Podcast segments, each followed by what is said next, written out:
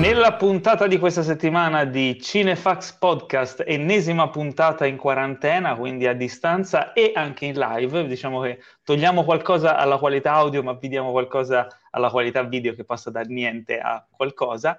Eh, parleremo di il buco, finalmente che recensiamo, dopo che la volta scorsa è stato, diciamo, esaltato, uh, The Voices, Sex Education e in anteprima Onward, l'ultimo film Pixar, oltre alla solita dose di novità, recensioni, approfondimenti e tanto tantissimo nonsense su cinema e serie tv, serviti con amorevole passione e senza spoiler dalla redazione di cinefax.it, come sempre, e qui vi parla Paolo Cellamare in studio, non in studio, in live, con... Uh, tre agguerriti colleghi, il fondatore e direttore editoriale Anime e Pilastro di Cinefax, eh, colui che oggi vedo in veste particolarmente inquietante, il nostro carissimo e inestimabile Teo Yusufian.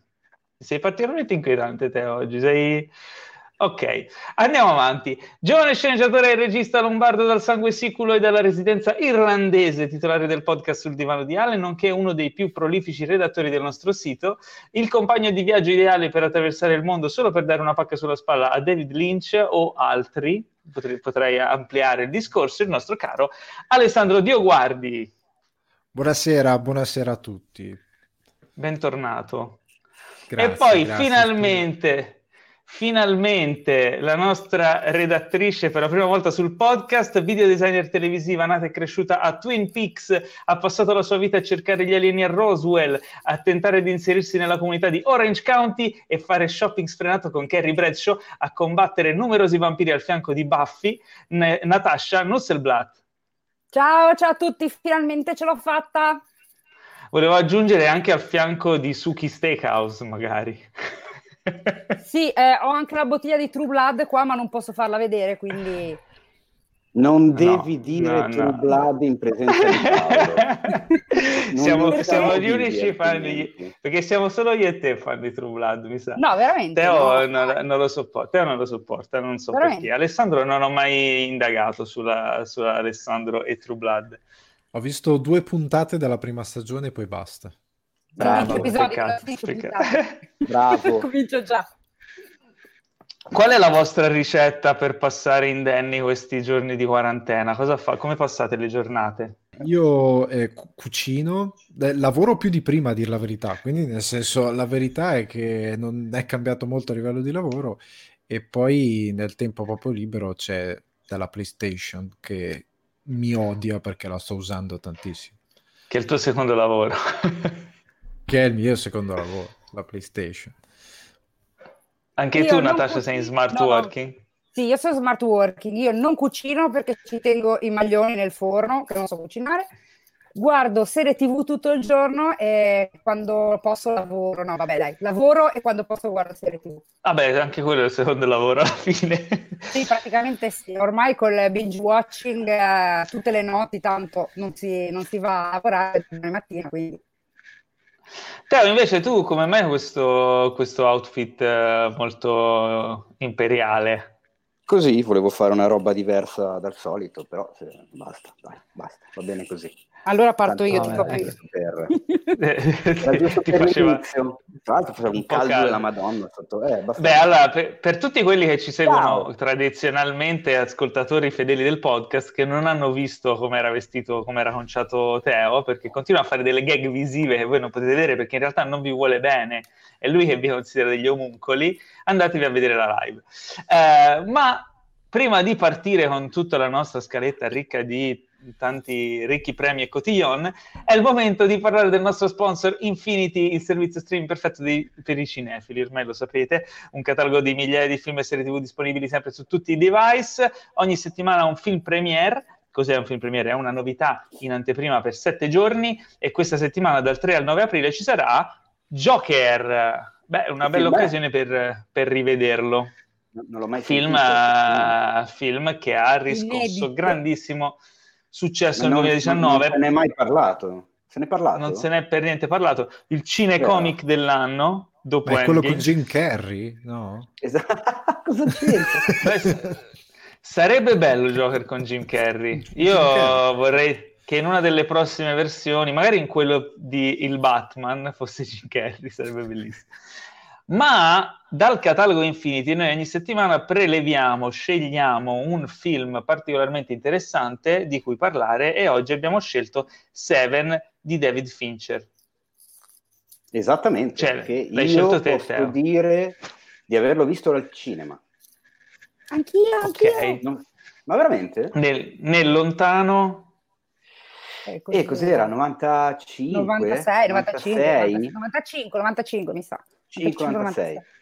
Ma scusa Eh, Natascia, chi è, chi è che porta una bambina piccola al cinema Mio Seven? padre, mio papà, mio papà era fissato con i film horror, thriller, polizieschi, crime, qualsiasi cosa. E come te l'ha era spiegato? se- non c'è da spiegarmi, cioè, mi, mi faceva vedere sempre tipo anche Nightmare. Io ho visto Twin Peaks, l'ho visto tutto dal vivo, che avevo tipo, cosa avevo tipo 9 anni, 8 anni. Ma cioè, sono Ottimo. rimasto traumatizzato io che ne avevo 13. Eh, io no. che te devo Ma- dire? Infatti una, Oh, sì. curiosità, una curiosità su Natasha è che le, le scarpe le compra senza, senza scatola sempre, perché per dei motivi. Non, Lei Bene. non compra... Non ho, non ho, non Nemmeno ho io. colto, non ho colto. Ma non chiedo, io non chiedo spiegazioni Può essere quando Ale fa una spoiler. battuta. Può essere spoiler, quindi non lo spiego. Vabbè. non ho capito. È un'ottima occasione per rivedere Seven, che tra l'altro Ma io... vi è piaciuto o no? Cioè, nel senso, questa è la cosa importante. Vi è piaciuto Seven oppure no? A me sì, ma io l'ho vi- non l'ho visto al Sì. cinema, io l'ho visto direttamente in eh, VHS, bei tempi delle VHS. VHS. Ah, Anch'io non mi eri andato a vederlo sì. al cinema? No, me l'ero perso, però ora ho la TV nuova. Eh, ma Quindi cosa su- c'entra? Su- anche eh, passati sul se- 25 anni. Sul 65 OLED sarà come vederlo al cinema. Ah, detto- Con Infinity me lo recupero. Sk- sk- No, comunque figo e io mi ricordo tra l'altro di averlo anche portato, adesso tocca a me fare lo sk, perché eh, mi è rimasta in mente questa cosa. Eh, quando andavo, cioè quando facevo scuola del cinema a Milano, ci avevano chiesto di prendere una scena in esame ehm, per analizzarne il montaggio. Io facevo fotografia, facevo l'operatore, però il compito lì riguardava il montaggio. E mi ricordo che eh, avevo preso una scena di Seven proprio nel finale, che non si può raccontare, però nel senso, eh, chi l'ha visto si ricorderà perfettamente che il finale ha mh, una dominante di fotografia molto chiara data dalla location in cui si trovano i, i personaggi. Ma c'è un momento in cui c'è un, un- frame quasi praticamente che riporta, che, che ti fa rivedere un altro dei personaggi che tu hai già visto durante il film, dove la fotografia è completamente diversa.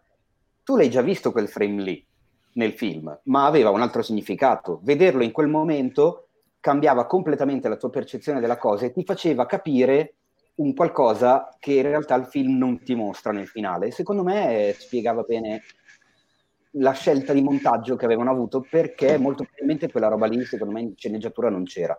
È stata una scelta dopo eh, in saletta e, e spiegava bene cosa vuol dire tipo la, la- la cosa quando si dice un'idea di montaggio. Ecco, quella lì secondo me è stata un'ottima idea di montaggio. E poi il film è figo, cioè insomma è, è bravo anche Brad Pitt, è bravo Morgan Freeman. Che cosa gli vuoi dire? Bravo è bravo Fincher. che sappiamo di chi stiamo parlando. Piove sempre. Comunque, Piove sempre, certo. Beh, Fincher, fatto, perché non piove nei film di Fincher. fatto solo Ah, film per la pioggia con, con la pioggia per un decennio poi Eh, esatto, cioè, sì, le manie di che- Fincher sono i soffitti e, e- E la e la pioggia. pioggia. Guardate, sempre un sacco di soffitti nei film di Fincher, non ho mai capito perché. Gli piace inquadrare i soffitti. Vabbè. Infatti dicevano che la lo- le location di Seven facevano una pippa a Gotham City. C'era questo detto, mi ricordo, no? che facevano una pippa a Gotham City. Sì, sì, che Gotham City in confronto era tipo il Luna Park. C'era questo detto dove? Sì. Quando, quando era uscito Gotham Seven- City. diceva dai Oh, Dove, dove- lo dicevano? È vero. Sono Così quando che si si parlava dicono, tra gli amici dicevano, eh, però Seven ha questo, questa cosa così cupa, questa pioggia, queste location, che Gotham City in confronto è un Luna Park. C'era, tra me e i miei amici c'era questo detto, va bene? Oh. Chiara, che belle, alle elementari da te faceva dei Eh, discorsi. esatto. Fantastico. Guardavamo Allora, già scusa, film Prendo occasione da uno dei nostri omuncoli che segue la live, che ci chiede di menzionare i titoli di testa. Assolutamente ultra eh, memorabili i titoli di testa di Seven, dove si vedono i diari scritti a mano in maniera assolutamente certosina da quel pazzo che poi andiamo- and- andremo chiaramente a scoprire di chi si tratta nel film.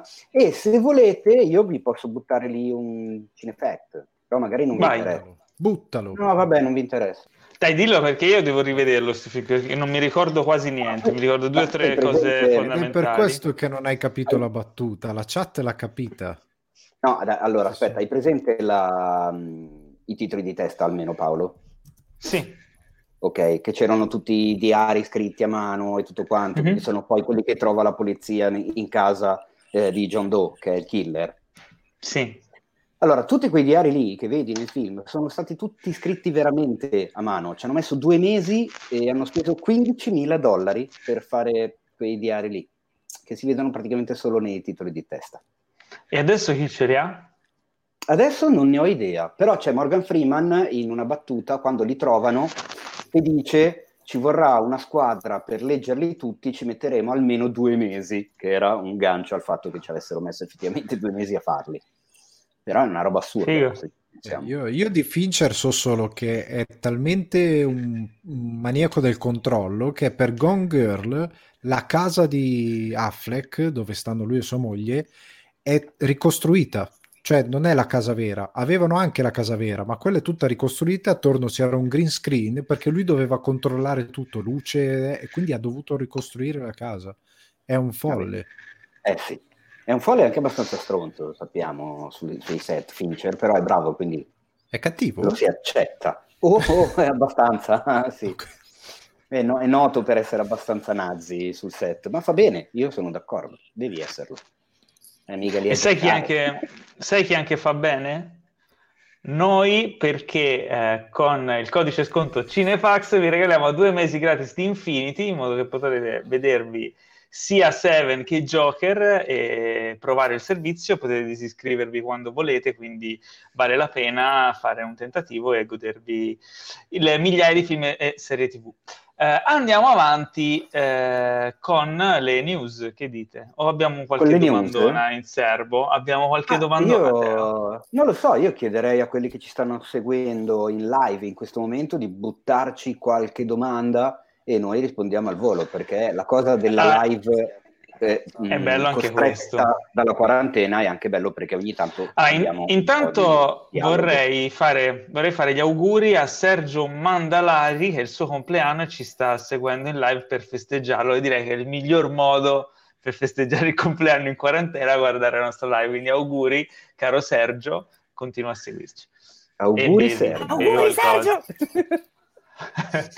Allora, auguri, auguri Lorenzo- Sergio. Lorenzo Pardini che ci chiede: John Boyega è un clone ringiovanito di Denzel Washington? Questa domanda, Lorenzo, l'hai fatta anche settimana scorsa. Se non ti abbiamo risposto settimana scorsa, vuol dire che non era una domanda sufficientemente interessante. Però, visto con, che... con- con l'affetto che si prova per John Boyega, che è un bravo ragazzo, ne deve Sì. mangiare ancora di hot dog per arrivare a essere del livello di Denzel. Sì. Eh. Quindi, siccome è il compleanno di Sergio, regaliamo a Sergio la risposta alla domanda di Lorenzo. Eh, no, la risposta è no. non chiederti Eh, non ho capito qual è la dinamica, però va bene, d'accordo. Allora, Roberto Rotondo ci chiede: con l'avvento di Disney continueranno a trasmettere in chiaro i vari film, cartoni, ad esempio i Simpson su Italia 1, i classici Disney nei periodi festivi sulla Rai, eccetera, eccetera, eccetera. E sai chi è Roberto Rotondo, Paolo? Chi è Roberto Rotondo? Ver- Roberto Rotondo è un nickname perché il suo vero nome è Tondo91. Ah, pensavo si chiamasse Bobby Round. No, è uno Eh. di cui abbiamo letto più domande da quando facciamo il podcast. Ok, quindi eh, si sta, si sta nascondendo sotto uno pseudonimo. No, Esatto. allora, eh, in realtà mi ha fatto strano sapere che The Mandalorian sia stato mandato su, su Italia 1. Solo la prima puntata. Solo la prima puntata? Non vengono Eh, mandate le sì, altre? Per raccattarsi il Eh, pubblico, no? Ah beh, chissà quanto hanno pagato Mediaset per fare questa cosa qui. Eh, non penso che a lungo termine, man- cioè tipo le stagioni nuove dei Simpson sicuramente non andrà, cioè sicuramente non ho certezza, eh, ipotizzo che non andranno su, su Italia 1. Da quello che Anche hanno perché- detto e dichiarato anche già mesi fa, cioè ancora prima di aprire negli Stati Uniti, l'intenzione di Disney è quella proprio di avere una piattaforma eh, con tutti i contenuti in esclusiva. Quindi sì, i Simpson non si vedranno più su Italia 1 neanche le puntate vecchie, eccetera, eccetera, eccetera. Cioè, questo è quello Per che forza. detto. Poi bisogna vedere cosa, fa- cosa faranno, però... Però teoria boh, sì. no, onestamente non farei Disney Plus per vedere le stagioni nuove dei Simpson, visto. A meno che, a meno che No, non, però, eh, avendolo acquistato, non. Magari cercano di ri- rielevare un po' la qualità della scrittura dei Simpson e tornare un po' ai fasti, perché qua- quante stagioni sono i Simpson? Sono inguardabili, tipo 10 Eh, anni, 15 anni? E del Hanno, hanno dei momenti, tipo oggi ho visto una puntata, era fichissima, mi ha fatto spaccare da ridere. Però hanno, Ma era una- del 99. Eh, eh, sono puntate vecchie. Era in No, no, nuova, nuova. Ah, ok. Allora, ho visto un paio di domande interessanti. Allora, una che ci fa Andrea Mauri è eh, come funzionano i ricavi di- sulle piattaforme streaming? I film ricevono guadagni in base alle visualizzazioni? Eh, ci sono, dipende dai casi. Per esempio, Netflix acquista un film per averlo sulla piattaforma o comunque lo acquista la licenza per un tot di anni, quindi poi se il film viene visto o non viene visto non gli interessa. Altre piattaforme tipo Amazon Prime fa una cosa ibrida, nel senso che alcuni film, alcune cose le acquista, alcune li, fa, li, li- li acquista proprio come distribuzione esclusiva, come fa anche Netflix e diventano gli original. Altre cose invece le, le mette la distribuzione in catalogo Amazon e mh, vengono pagate a visualizzazioni. Quindi dipende dai casi, dipende dallo streamer, dipende dalle situazioni, quindi ci sono vari tipi di contratti. L'unica cosa che so di Netflix a livello di distribuzione è che da quello che ho sentito dire proprio da un produttore la prima volta che andai alla- a Cannes che c'era il marché è che è il sogno bagnato di ogni produttore indipendente americano o in generale perché loro dicevano il- ha portato una soluzione a ok andiamo a Sundance tu vai a Sundance con tuo film indie lo vuoi distribuire in sala perché il sogno è andare in sala il problema è che con la competizione che c'è, col mercato che c'è, è buono che per quanto bello sia, non hanno i soldi per una grossa pubblicità e in sala ci vanno mille persone in 40 cinema e la produzione si vuole ammazzare. E invece con Netflix loro direttamente al festival vanno lì, lo comprano, il produttore dice vendilo adesso perché, perché ci rientrano tutti dei soldi e ci guadagnano. E quindi ha risolto tra virgolette il problema di una parte del cinema indipendente, almeno americano. No, beh, non solo americano, perché poi comprano prodotti internazionali, come ad esempio il buco, che- di cui parleremo poi più tardi. Ehm, poi, boh, c'è un'altra domanda su Kurosawa, il, fi- il vostro film preferito di Kurosawa, perché Eh, Suabo beh. ha tutti i DVD e vuole recuperarli così, vuole sapere da cosa iniziare. A parte che sono tutti belli, però vabbè, I Sette Samurai, lo dico sempre, è il film che, che va visto. C'è la locandina o qui dietro per chi ci sta seguendo in live. Eh, è il mio film preferito in assoluto, è il film più bello mai fatto ed è il capostipite dei film d'azione moderni e- ed è del Aspetta, 54. è, è- è il tuo film preferito in assoluto quando vuoi fare quello serio? Perché poi in No, realtà lo a livello- sappiamo qual è il tuo film Se preferito. no, in qual è l'altro? Eh, no. Dillo, dillo, dai. Vabbè, non, eh, non c'è- sono, sono due film preferiti per due motivi diversi. Ecco, vedi? Vabbè, chi ci segue lo sa. Voi invece qual è il vostro film preferito di Kurosawa? Io sono indeciso tra i Sette Samurai e Rashomon. Non, non- non- non saprei dire sinceramente, è una lotta... Sei diviso. Sono molto diviso, sì, perché comunque Rashomon ha quell'idea clamorosamente geniale che, che non può non colpirti. Cioè, almeno io la prima volta che l'avevo visto ero rimasto proprio a bocca aperta. Cioè, era... eh, non lo so, è, è- è uno degli esempi, secondo me, più fulgidi eh, di quando dico che spesso nei film non mi interessa tanto il cosa viene raccontato, ma il come. cioè tu puoi anche raccontarmi una storia molto semplice, ma in maniera talmente cinematografica e originale e particolare che a me non me ne frega niente se la trama la posso leggere anche sulla carta dei baci perugina. Cioè, chi se ne frega se non è la roba complicatissima e tutto, è, deve essere cinema. E il cinema non è la storia e basta, è tutto quanto il resto. E quindi non lo sai che forse alla fine scelgo Rashomon, adesso che ne stavo parlando. No, non lo so, sono, sono combattuto. Voi ragazzi? Invece voi? Ale. Io, io in tutta sincerità, non avendoli visti tutti, quello che però ho visto più ossessivamente è stato eh, I Sette Samurai, perché quello, sai quel film che vedi da ragazzetto perché te ne parlano tutti, poi ci entri in fissa, te lo riguardi 4-5 volte e non guardi più altro perché ami quella cosa lì. Ed è quello che ho praticamente ho rivisto più volte e che sostanzialmente ricordo di più e quindi è quello che sono più affezionato. Idem, per me è la Sì, stessa vero, cosa io- comunque. Eh. Neanche io li ho visti Beh, tutti, eh, quindi- comunque ammetto la cosa, sì. ne mancano. Beh, ne ha fatti tantissimi, specialmente i primi sono anche difficili da recuperare. Comunque, Anche Marco, Sony hai è bello. Run è bellissimo, Eh, cioè nel senso sto Sì. guarda, non l'ho visto, No, ma- me ne hanno parlato bene. Anch'io. Ma anche i primi comunque sono belli, anche quelli più... Perché poi nei primi vedi anche da, da dove arriva quella sua evoluzione, quella sua maturazione. Cioè, alla fine lui aveva un occhio e un modo di raccontare le cose che si deriva dalla cultura orientale, però era particolare, era specificatamente il suo. Quindi, insomma, è, è bello. si- ti divertirai, Marco, a recuperare un po' di film, visto che tuo babbo ce l'ha tutti. come Eh, infatti sì, invidia. Cioè, vai, in scala, Eh. vai in scala a questo punto, tanto ce li ha tutti, vai, fai un crescendo. Eh, non, puoi, da non puoi sbagliare, non, non ce ne sono di brutti.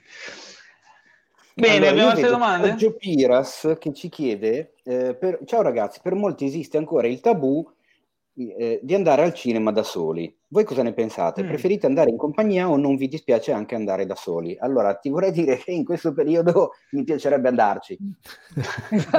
Così, in generale, Sarebbe da solo, a metà, in 25, cioè sarebbe bello andarci, ma perché vorrebbe dire che siamo tornati alla normalità. E invece mi sa che mancherà un, tipo un annetto prima che ci si possa tornare bene come una volta. Ah, Dio, ma come sei pessimista? non Eh, dire così post Vabbè, apocalittico. Sì, eh, spargiamo un po' di ottimismo. Vedremo, vedremo, vedremo piano piano. Un Io mese per sono volta. andato più volte da solo, quindi anzi, cioè, spesso mi, mi- mi piace proprio andarci da solo, magari anche perché la mia compagna non interessa affatto il film che sto per andare a vedere o banalmente perché devo andare a un'anteprima stampa e l'invito è per uno, però quello è un, un caso a parte. Non mi è mai pesato, eh, è una roba, anzi, cioè, non dico che lo preferisco, però non, non mi, non mi cambia molto, cioè non sento la, la- la- la- la tristezza Na- ecco, di andare Natascia, te ci vai al cinema da sola?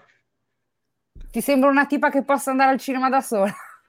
Non lo so, se ti è mai capitato?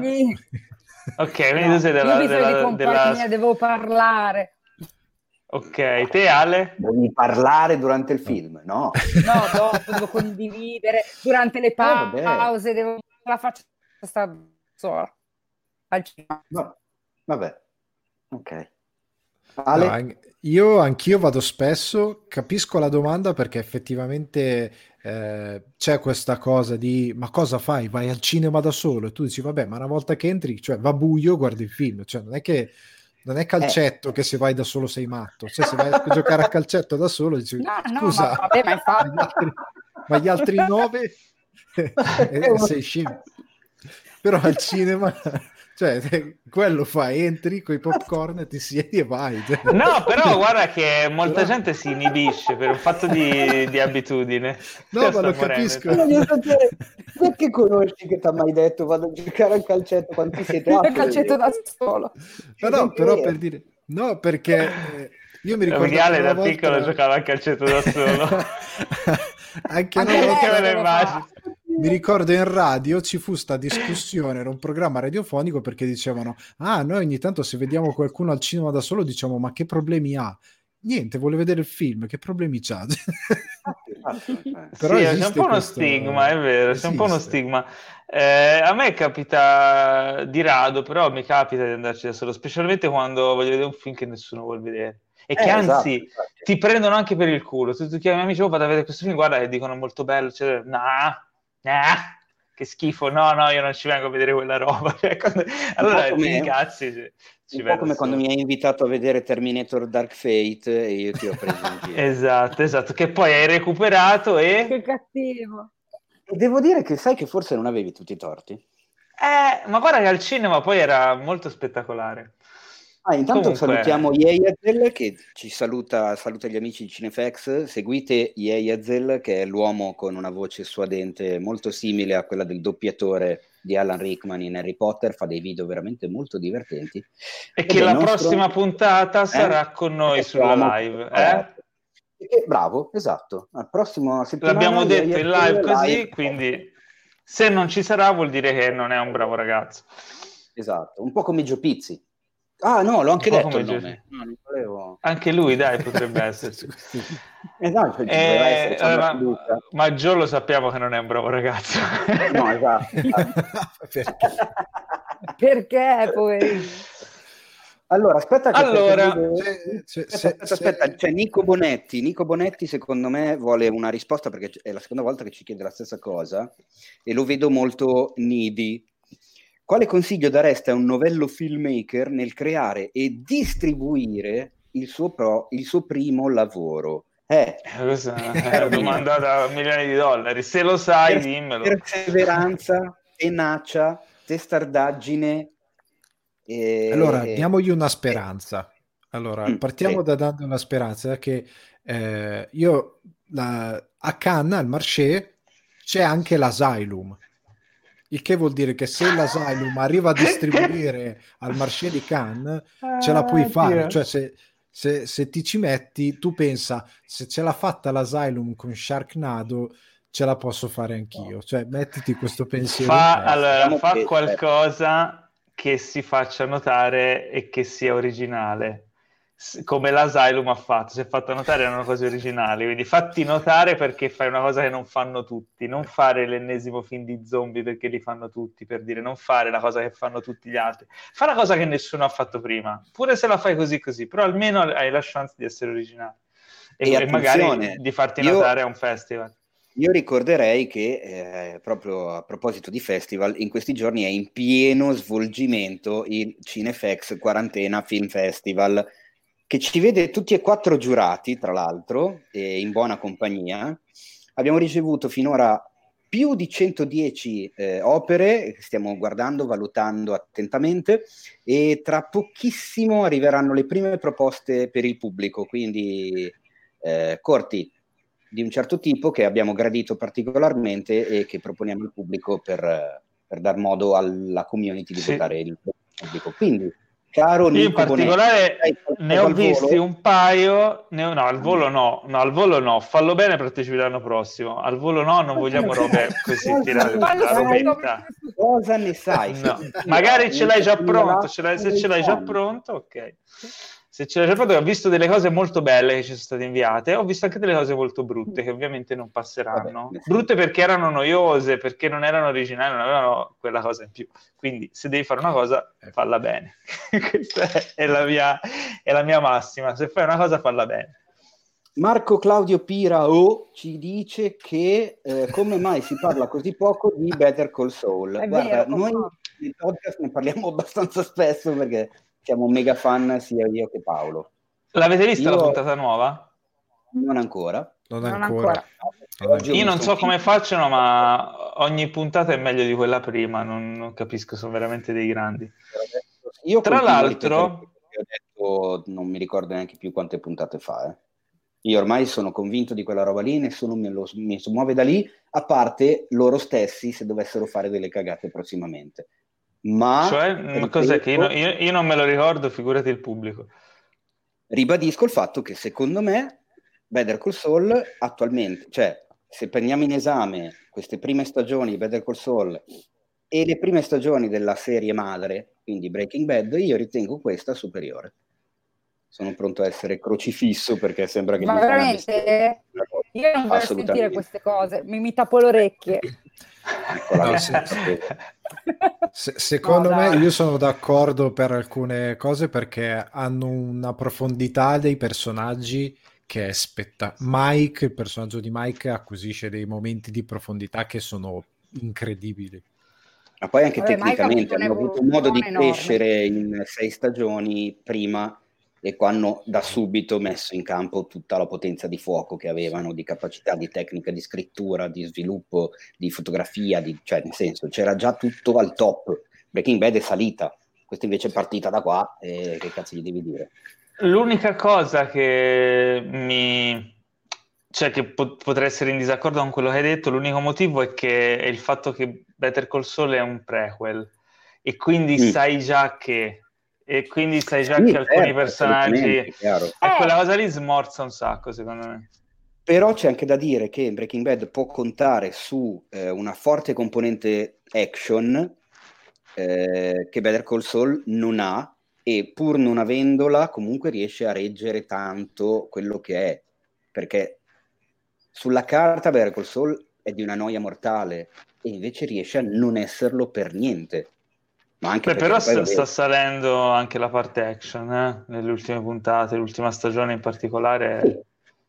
Sì, sì non, è livello di, non, è a livello eh. di Breaking Bad e poi, boh, de- de- ripeto un'altra roba, che avevo, un altro concetto, diciamo, generale che avevo già detto, secondo me Breaking Bad, non dico, cioè nel senso, ce l'ho nel cuore anch'io come tantissimi, eh, però ritengo che fosse molto Walter White dipendente, cioè c'era un personaggio fortissimo, interpretato magistralmente, eh beh, cioè... e gli altri personaggi belli, interpretati bene, ma tutto eh, si reggeva da lì. Better Call Saul invece secondo me ha allo stesso livello, cioè nel senso i personaggi sono tutti belli, sono tutti bravi, non c'è quello che spicchia, a parte chiaramente eh, Jimmy, però non è così accentratore come poteva mhm. essere.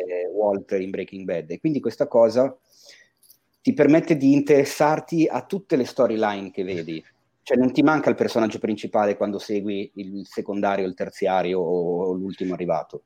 Invece in Breaking Bad secondo me a volte c'erano questi, questi momenti. Però vabbè, opinione. Vediamo come sarà, cosa succederà.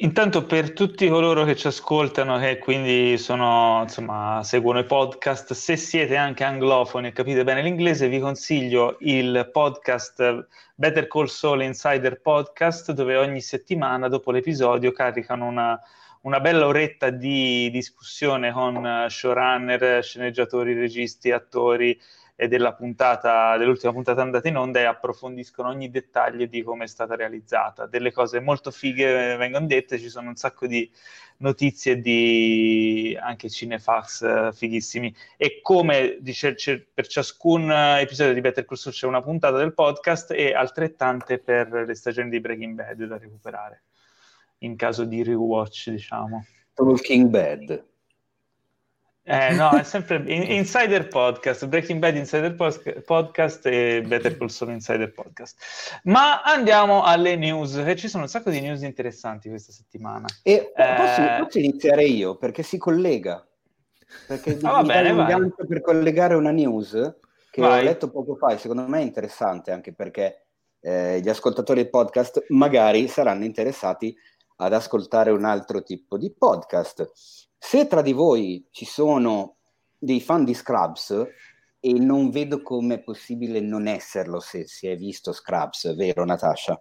Verissimo.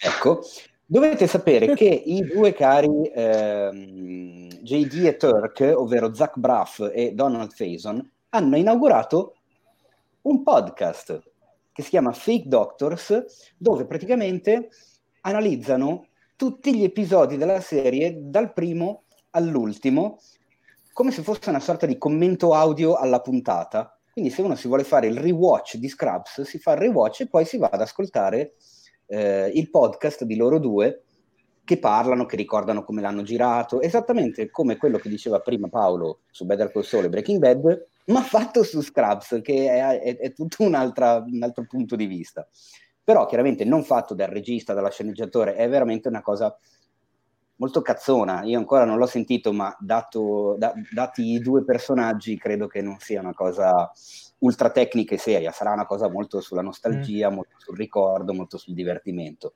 Quindi, se siete ascoltatori di podcast, meno male, dai, se no sai che palle. volete uno nuovo, eccolo lì. Oh, cosa? Ma dico meno male, se no sai che palle. Ma cosa? no, dico meno male che è un po' cazzona, perché se no cioè, ah. ti sei fatto tutto il rewatch e poi ancora ti stai ascoltare questi due che sono noiosi che sono super tecnici. No, vabbè, ma gli americani, due... sono, gli americani, sono, bravi, anche l'insider podcast di eh. Better Call Saul è abbastanza cazzone, scherzano. Poi eh, quando c'è Vince Gilligan, eh, Vince Gilligan fa ammazzare dalle risate. E, allora, domanda, chi di voi sa chi è Don Bluth? Bravo Io... Teo, vai. Rispondi. Vabbè, quello di Fivel. Non solo, è un, diciamo, uno dei guru dell'animazione eh. americana. Ok, ha fatto come regista uh, uh, Charlie anche i cani vanno in paradiso, La ricerca della valle incantata, oltre a Fivel, ah, sì. eh, ha fatto Titan AE, ha fatto bah, un sacco di roba. E la news riguarda, riguarda Dragon Slayer, che non so chi di voi si ricorda, era un gioco uh, degli anni 90 uh, eh, dove sì. praticamente, no anzi dell'83, è dell'83 il gioco, incredibile. addirittura. Allora, se vi ricordate i giochi dell'83, 85, degli anni 80, erano tipo Pac-Man, eh, quadrettoni, Super, già Super Mario, il primo, eh, più o meno il primo Super Mario era di quegli anni lì. Eh, mentre ci fu, uscì in sala giochi questo gioco si chiama Dragon Slayer che sfruttava una tecnologia che si chiama Laserdisc, che erano fondamentalmente dei, dei CD delle dimensioni di un vinile che contenevano eh, il, il fi- un film in formato analogico, non digitale, e eh, su disco ottico. Questi dischi permettevano di avere accesso veloce ad ogni punto del, del video e quindi avevano creato questo videogame, Dragon Slayer appunto, che ti permetteva di giocare a un gioco che avesse la grafica di un cartone animato. In realtà giocare per modo di dire perché eh, dovevi premere i tasti devi premere i tasti al momento giusto per attivare o meno la sequenza successiva del cartone o se sbagliavi vedevi la sequenza di morte del personaggio. Però sì, diventò però mega... Fu una roba clamorosa. Fu strabiliante. Ricordo perché... le code all'Astra Games di Milano quando arrivò. Adesso, sì, vabbè, era incredibile. Chi, chi ascolta non ha idea, non ha la minima idea di cosa stia dicendo, perché vabbè, mi rendo conto di essere anziano in queste cose. Cos'è l'Astra però, Games? Dai, ecco, vedi, allora la, la Astra Games era una mitologica sala, sala giochi milanese in pieno centro, cioè in corso Vittorio Emanuele a Milano, eh, davanti al cinema Astra, per quello che si chiamava Astra Games. Tu entravi ed era pieno, completamente pieno di arcade, cabinati. Eh, fu il primo posto a Milano dove eh, misero Outrun, ma dove ti potevi sedere col volante e guidare la macchina, la Ferrari con la bionda eh, sulla spiagge californiane e le palme.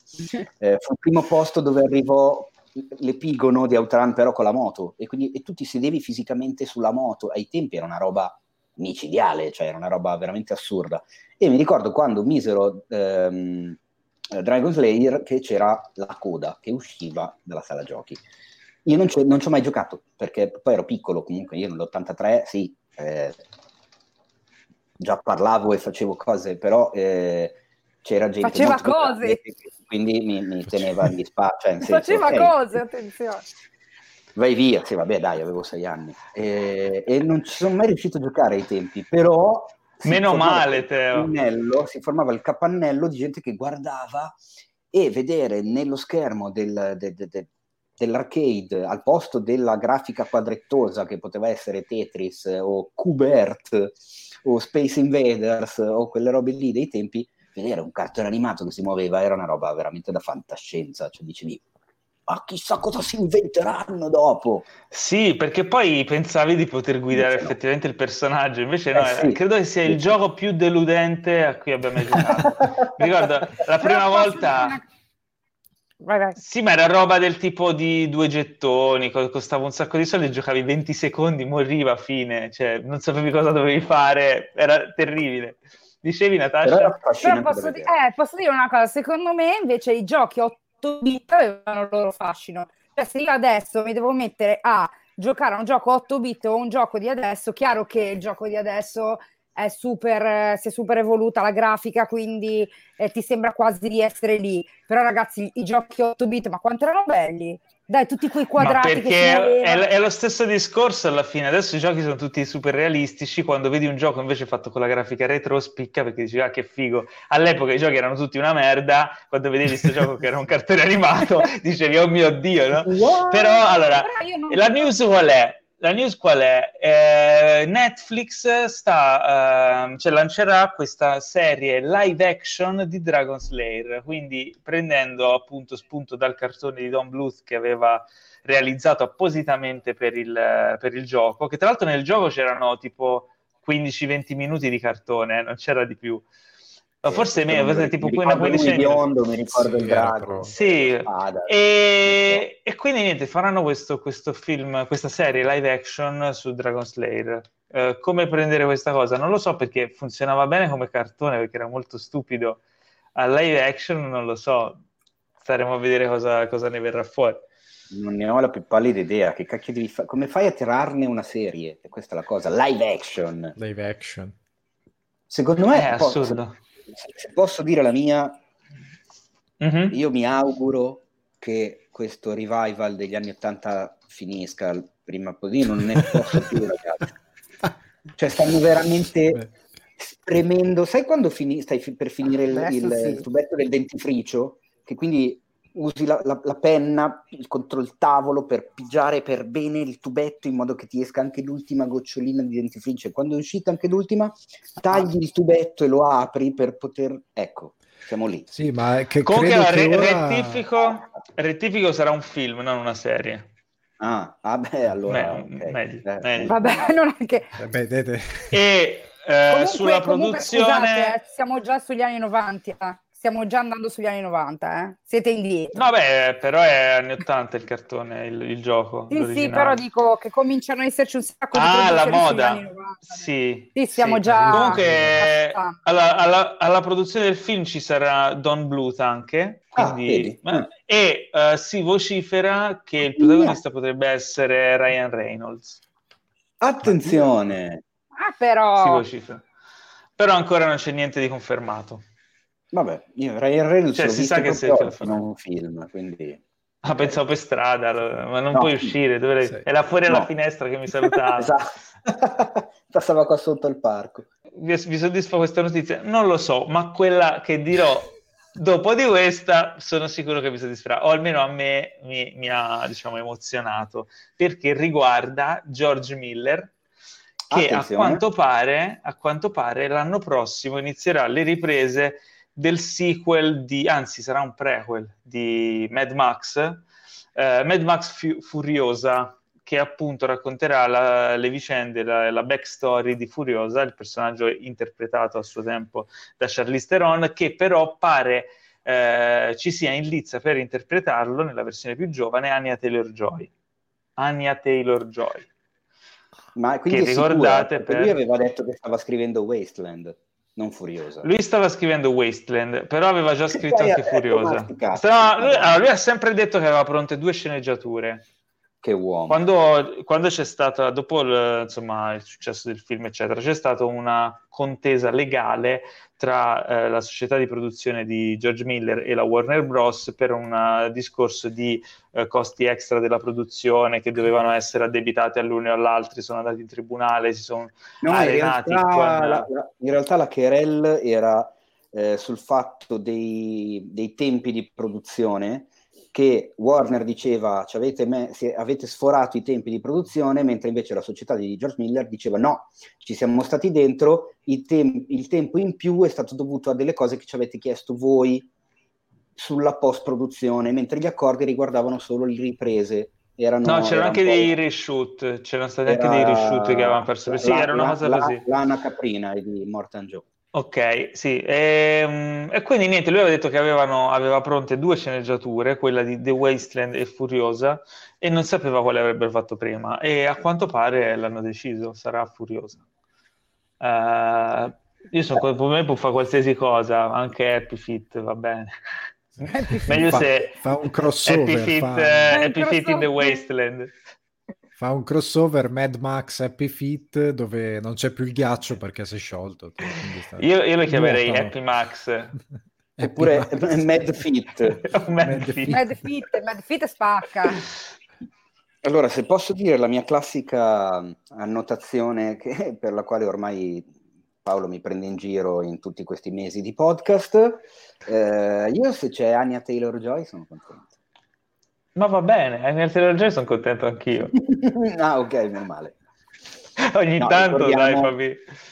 Ricordiamo, eh, grandissima Thomas Finn di The Witch di Robert Eggers, poi l'abbiamo vista anche in Split, eh, l'abbiamo vista anche, che, anche, nel seguito, quindi Glass, eh, e dovremmo vederla a breve anche in quel strano film che non si capisce più che fine farà, eh, che cosa succederà. Eh, film maledetto. New, New Mutants. Mamma esatto. mia, che dopo essere, stato, dopo essere, stato, rimandato per tre anni, stava finalmente per uscire in sala, ma coronavirus. cioè, Infatti è imbarazzante la cosa, cioè, eh, ha del clamoroso. Vabbè, io sono eh, son curioso di vedere. La, la Anya Taylor uh, piglia bene, sono son curiosissimo sì. di vedere cosa succederà. Vediamo. Poi vai, Vediamo. vai, vai. Poi allora iniziano, iniziano a piano piano a, a, dirottare film sulle piattaforme digital e streaming. Eh, il nuovo, insomma, visto questa chiusura dei, delle sale. Eh, Emma, film che tra l'altro non so chi aveva recensito per noi sul sito. Eh, no, forse no, ne avevamo parlato già anche sul podcast. Eh, Credo di sì. Emma uscirà direttamente su Cili invece di passare in sala. Eh, quindi appunto mh, stanno prendendo le contromisure alla situazione e anche insomma un film, film abbastanza importanti stanno venendo dirottati, forse perché sanno che non ci saranno poi slot liberi una volta che ripartiranno le sale e anche perché, perché non, si ancora, eh, non si sa ancora quanto andrà avanti la situazione.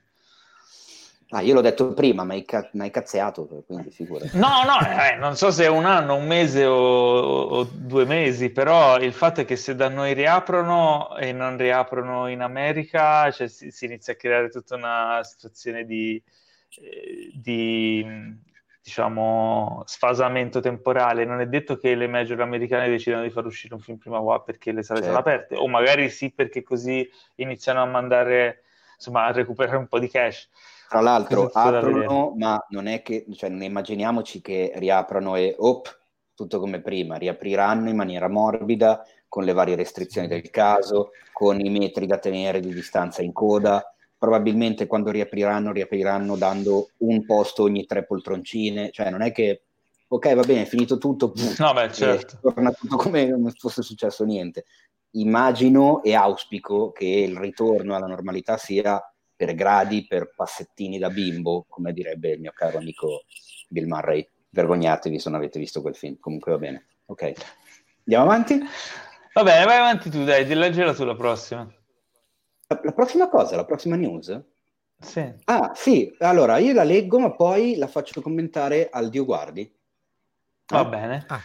Che, che, adesso mi guarda e, e, e, non capisce di che cosa stia parlando. Che adesso ti, ti allora, Dio guarda. Esatto.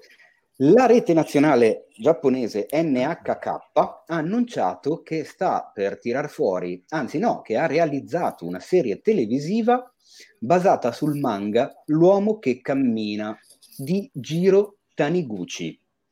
E lascio la parola a, ad Ale perché in, è, è, è, roba sua, anche perché la news sul sito l'ha scritta lui. Quindi. Quindi, sì, allora, in Giappone hanno fatto questa trasposizione dal manga a live action. Eh, la storia è incredibilmente semplice. È, è quest'uomo di mezza età che sta in una prefettura, in una, in una, città che non è neanche ben specificata, eh, fuori in giapponese, nel countryside, nelle campagne giapponesi, tutti i giorni, ogni racconto è lui che cammina e fa delle cose diverse, dalle cose più semplici che si fanno da bambini, tipo salire su un albero, guardare il panorama, queste cose qua, e succedono delle piccole cose. Ora, in Giappone è un classico assoluto. Chi è amante di manga, cose così, l'avrà sicuramente letto perché... Sì, è, è stato pubblicato anche da noi. Esatto, cioè la Panini credo abbia fatto 5 ristampe a questo punto perché è vendutissimo. E quello che mi chiedo è come, perché nel manga è più vive più dei disegni e del, dei panorami, delle cose che racconta, è poco dialogato. Quindi spero che abbiano preso un, un regista con uh, due maroni enormi e che, faccia una, cioè, che abbia fatto un bel lavoro di traduzione, perché è molto per immagini. Quindi è difficile, eh, secondo ci, me, da portare. Ci sta che sia qualcosa di contemplativo, magari, no? Non c'è bisogno di essere pieni zeppi di dialoghi. Sì, no, appunto. Eh, Vero Netflix. Se...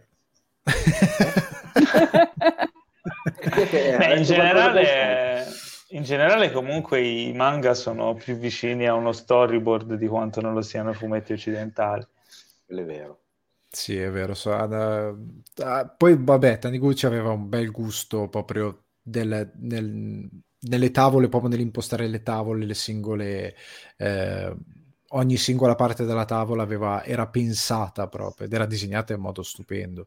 Quindi è, è interessante capire come l'hanno fatto.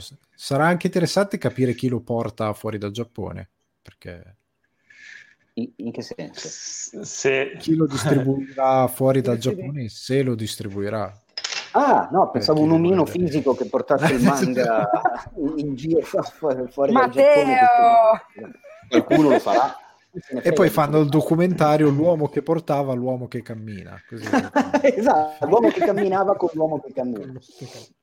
Comunque che direi che sono anche, siamo anche fortunati di avere tutte queste news questa settimana vista la situazione perché normalmente insomma, sta succedendo poco, ci sono poche novità e, e insomma le produzioni sono ferme, quindi Guarda, la situazione è abbastanza stagnante eh, un paio di giorni fa e l'ho mandata ne- nella chat che abbiamo di redazione perché mi ha fatto molto ridere perché mi è apparsa nei feed. Eh, non mi ricordo adesso quale fosse il sito americano, ma anche se me lo ricordassi non, non lo sputtanerei. Però mi ha fatto ridere perché un articolo nuovo è uscito e il titolo era Perché eh, le tartarughe ninja degli anni 90 sono ancora il miglior film in assoluto sulle tartarughe ninja. Io ho detto, mi casseggiano le idee, eh? non sanno più di cosa parlare ormai. Però vedi che si, tornano, si passa agli anni 90. Sì, sì eh, stanno arrivando. La cosa. Ma stanno dice, vabbè, l'attualità pregna proprio. Vabbè. La risposta era perché non l'hanno fatti produrre a Michael Bay, comunque. Eccola lì. Ma abbiamo finalmente allora, beh, la nostra rubrica preferita, la nostra rubrica preferita che è la posta del cuore cinefilo di Cinefax. Come qual è? Eh, quella. È, è la rubrica. Quale vuoi sia? È, è, è, pericolosissima. È la rubrica pericolosissima. del podcast. Allora, visto che Natascia è la prima volta che è con noi, eh, la spiego. Ogni settimana i nostri cari ascoltatori ci mandano dei vocali, dei messaggi vocali che Teo, tra l'altro, non ascolta precedentemente, quindi che manderemo in onda così a freddo. Eh, e questi messaggi vocali sono inerenti a dei problemi di cuore che loro hanno con loro lui o la loro lei eh, relativi al cinema. Quindi noi cercheremo di ascoltarli e di trovare una possibile soluzione ai loro problemi dandogli i nostri preziosi consigli. Teo, abbiamo questo messaggio oggi? Eh, fai bene, fai molto allora, bene. In realtà ne abbiamo più di uno, quindi boh, andiamo oh, ci sbizzarriamo, ragazzi. Andiamo a nastro stavolta, dai. Allora, il primo arriva da Giulio Fortunato. Mi evito la battuta sul cognome, che in questo momento non lo è tanto se ci manda un audio dove ci racconti i suoi problemi. Eh, eh, come al solito, io non so che cosa abbia detto, quindi lo ascoltiamo tutti insieme la prima volta e chissà cosa succederà. Eh, ok, non lo eh, tenere troppo vicino, se no ci assordiamo. Vai Giulio. Ragazzi, io ho un problema abbastanza grave. Allora, la mia ragazza è fissata con Twilight, mi vuole costringere a vedere la trilogia e io non ho mai visto neanche un fotogramma di quella roba. Come posso fuggire da questa brutta situazione? Vi ringrazio del consiglio, siete fantastici, grandissimi davvero. Oh, io, non l'ho, io non l'ho mai visto Twilight, ragazzi, devo dirvi questa cosa. Nemmeno... no, Ale, tu l'hai visto? Sì. Ale l'ha visto, Teo l'hai visto? Li hai visti tutti? Natascia? eh, Io l'ho visto assolutamente sì, Eh, ma non l'ho visti figuriamoci. tutti, però l'ho visto. Ah, ecco. No, no, l'ho visto, ma perché come fai? Cioè, non puoi non vederlo, ma non perché Eh, non l'ho visto. bello, Ma infatti eh. io, Mi è- Dio la verità, io, io mi sento in difetto a non averlo visto, eh. Allora, io posso Ma dare in realtà un posso dire una consiglio. cosa? In realtà io l'ho visto perché avevo letto il libro e il libro era molto carino, però come sappiamo tutti i libri sono una cosa, i film sono un'altra. Quindi questa sorta di, passatemi il termine, bimbo minchiaggio non c'era nel libro. Per cui una volta poi eh, l'ho dovuto guardare per forza perché volevo vederlo e mi sono, mi sono un po' pentita. Delusa. Eh, cosa dire al caro Giulio Fortunato? È un bel Allora, io, problema. Cioè, io, io posso poi. dirgli... io posso dirgli che... Allora, lui ha uno strumento potentissimo in questa situazione. Il Perché, telecomando.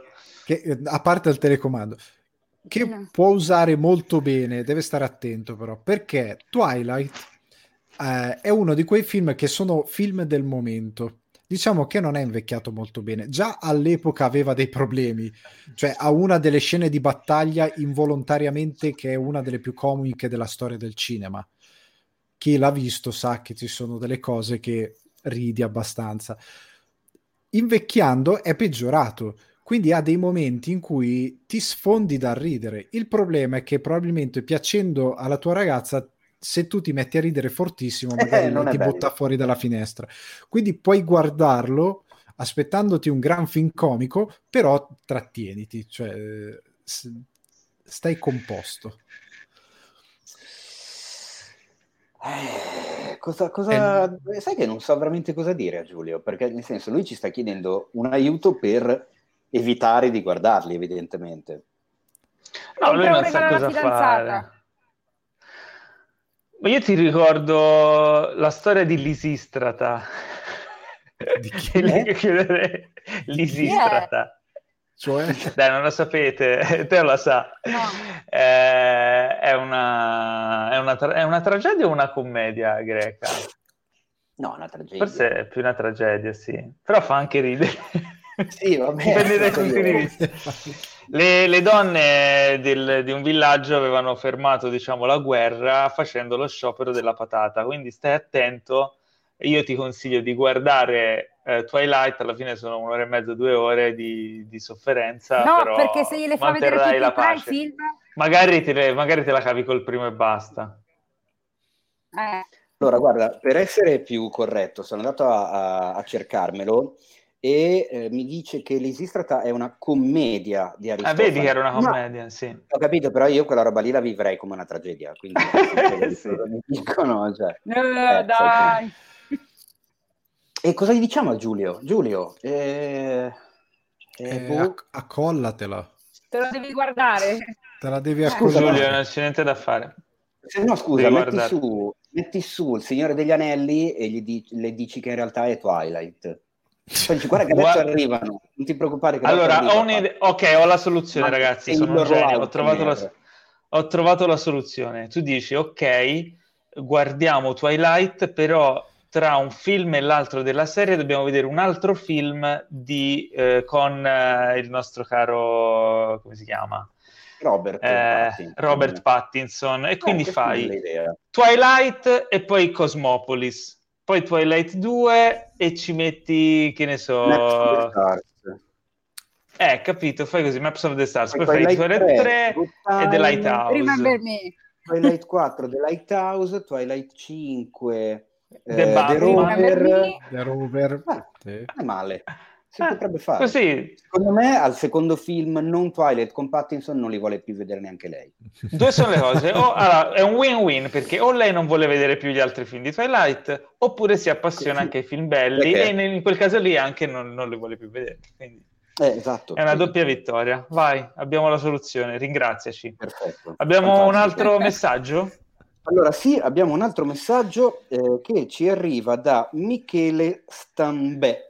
E anche qua io non so che cosa mi abbia detto, quindi Sentiamo Speriamo bene. senza paura, senza paura.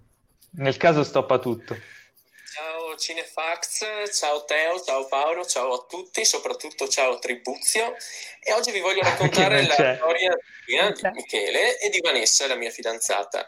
Il problema fondamentalmente, in breve, è che ogni volta che ci apprestiamo alla visione di un film, lei continua a chiedermi, lei continua a farmi domande sul perché sia successo questo o perché sia successo quello, magari a 10 minuti, un quarto d'ora, 20 minuti all'inizio del film. E io continuo a dirle che il bello di guardare un film è proprio scoprire man mano la storia, la trama, ehm, prendersi i colpi di scena. E lei ogni volta mi tempesta di domande durante il film perché non capisce una cosa o non capisce quell'altra. Come faccio a farle capire che, per, che il bello di guardare un film è proprio venire a conoscenza delle cose man mano, ma non capirle e scoprirle subito? Grazie e ciao a tutti. Se- Sembra mia mamma. rido perché io sono uguale. E anche io sono così. Ma come? No, sì, anche io sono così. Lasciala. non può... No, non dai, solo- povera Vanessa. È il mare pieno È curioso. È curiosa. Le altre Vanessa. soluzioni cosa? sono... Sai Le altre soluzioni che mi vengono in Michele? mente sono più violente. No, io invece ho un consiglio per Michele. Guardate insieme Memento. Oh no, No, Eh, impazzisce. la mandi E in tilt. No, però Esattamente, è, è una, una terapia d'urto talmente violenta che a quel punto qualunque altro film successivo non le verrà più da chiedere. Perché avrà No, ho un'idea- sarà impazzita. Ok, Ma è l'idea un'ottima più banale è soluzione. quella di darle da mangiare popcorn o qualcosa così, almeno non Ah, cioè tu Ah, dici tappale la bocca col cibo e così non fa Ah, domande. Ho capito, però dopo Eh, una settimana di come film fanno c'hai con me. Cioè, Sì, un po' controproducente. Ale, tu hai un'altra soluzione? Eh, eh, no, io ero d'accordo con la tua, ma non potendola applicare, eh, non lo so, eh, guarda film solo dopo mezzanotte, non lo so, quando va a letto, non lo so, Allora, io, io ho una terapia d'urto anche. non lo so. Eh, guarda Come con fai? lei dei film ah, che hanno un plot twist esagerato che tu hai già visto e poco prima che succeda tu glielo dici Dai, in modo da creare La terapia Eh, no. dello spoiler. esatto, la terapia dello spoiler così lei la smetterà di chiederti le cose per paura che gli spoileri i film Questa è capito? bella. tipo eh lui è suo padre però tipo un minuto prima Eh, ma è veramente Eh. cattiva questa cosa però. eh. Lui adesso muore. eh, ma è a fin di bene perché altrimenti la devi lasciare Vabbè, eh, Paolo, secondo me non funziona, però magari ci, ci dirà Michele com'è andata. Io in realtà Però ne Michele avrei ancora. sceglierà vai io No, ci ho preso gusto Cioè, ne ho ancora. Ecco. Questa volta attenzione perché addirittura un doppio messaggio ti- ci arriva da Ehi. Antonio Conso e vediamo cosa ci chiede Antonio. Pensavo Antonio Conte. Sentiamo. Eh, buonasera a tutti, ciao ragazzi. Eh, niente, io mi sono. Cos'è Eh, successo? Forse sì, leggi sì. tutto quello dopo. Sai che a me. eh, scusami, volevo dire che mi trovo qui in questa posta del cuore, ma sono come un virus, sì, come un Trojan, perché in realtà voglio fare una domanda. Ma il Mandaloriano come cazzo fa a bere, a mangiare, a cagare, a pisciare, scusatemi. Ma Non ho è capito. Il Mandaloriano come cazzo fa?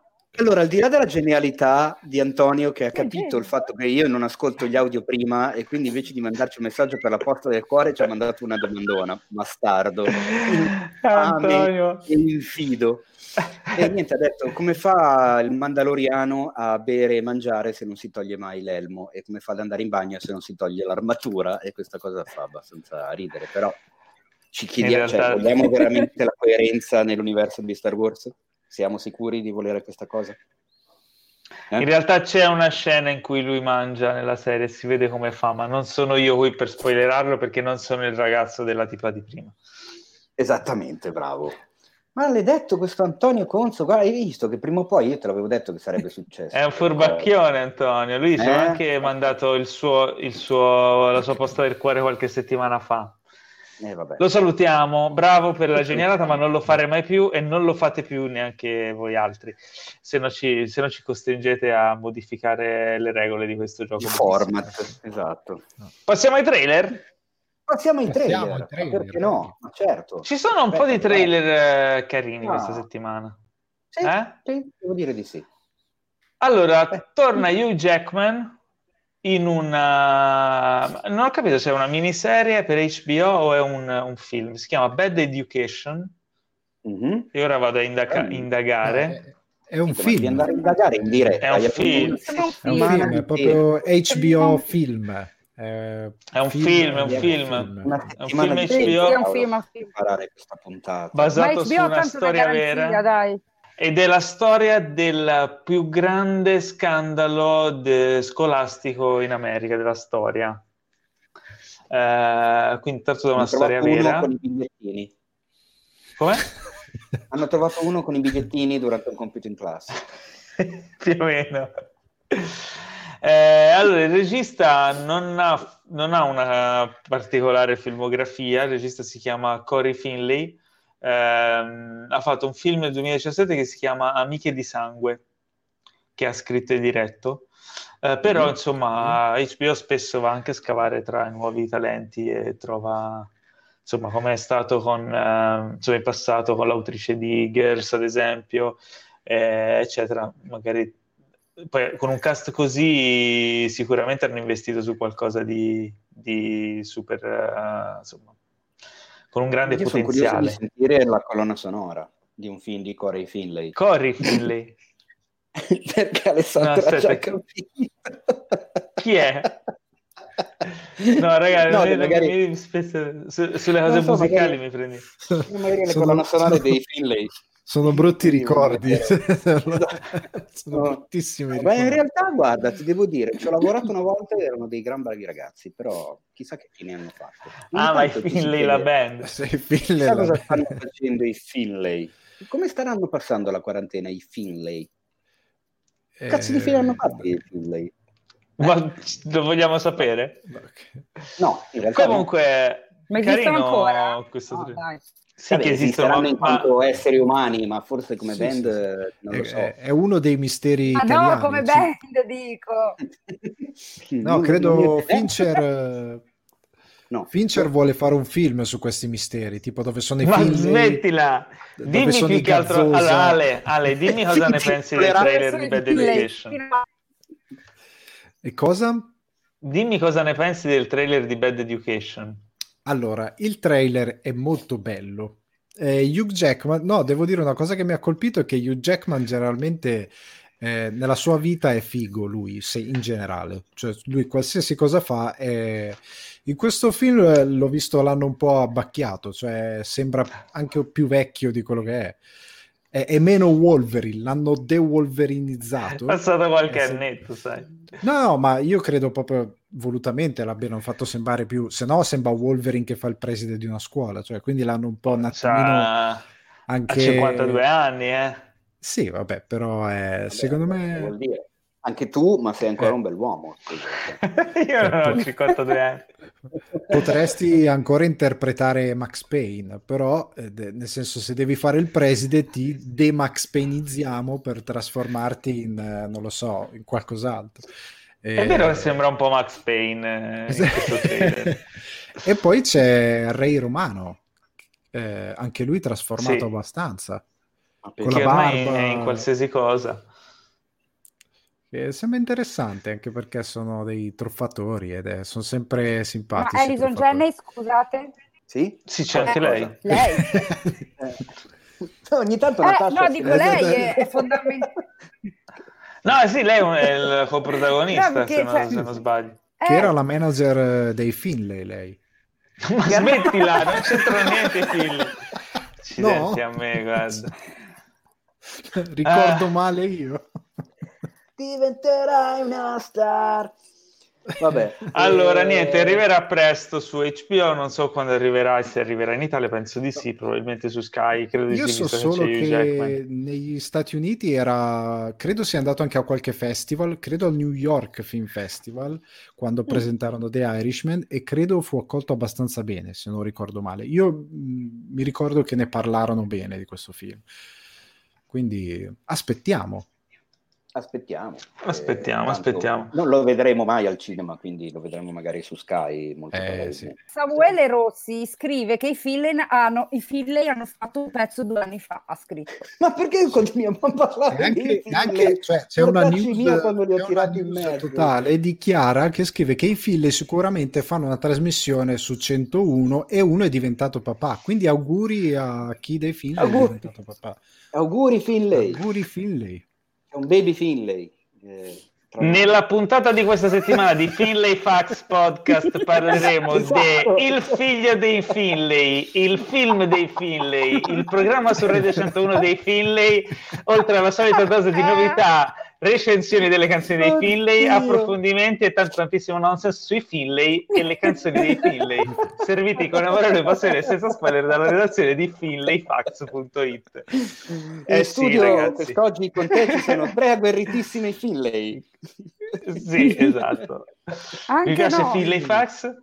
Che bello. direi di andare, di andare oltre. Eh. Tanti auguri Finlay maschi, ci dicono. Perfetto. Tiger Tail. Tiger Tail è l'altro trailer che abbiamo visto che eh, è in uscita su Netflix, o addirittura forse da noi mi pare già di averlo visto sfogliando Netflix.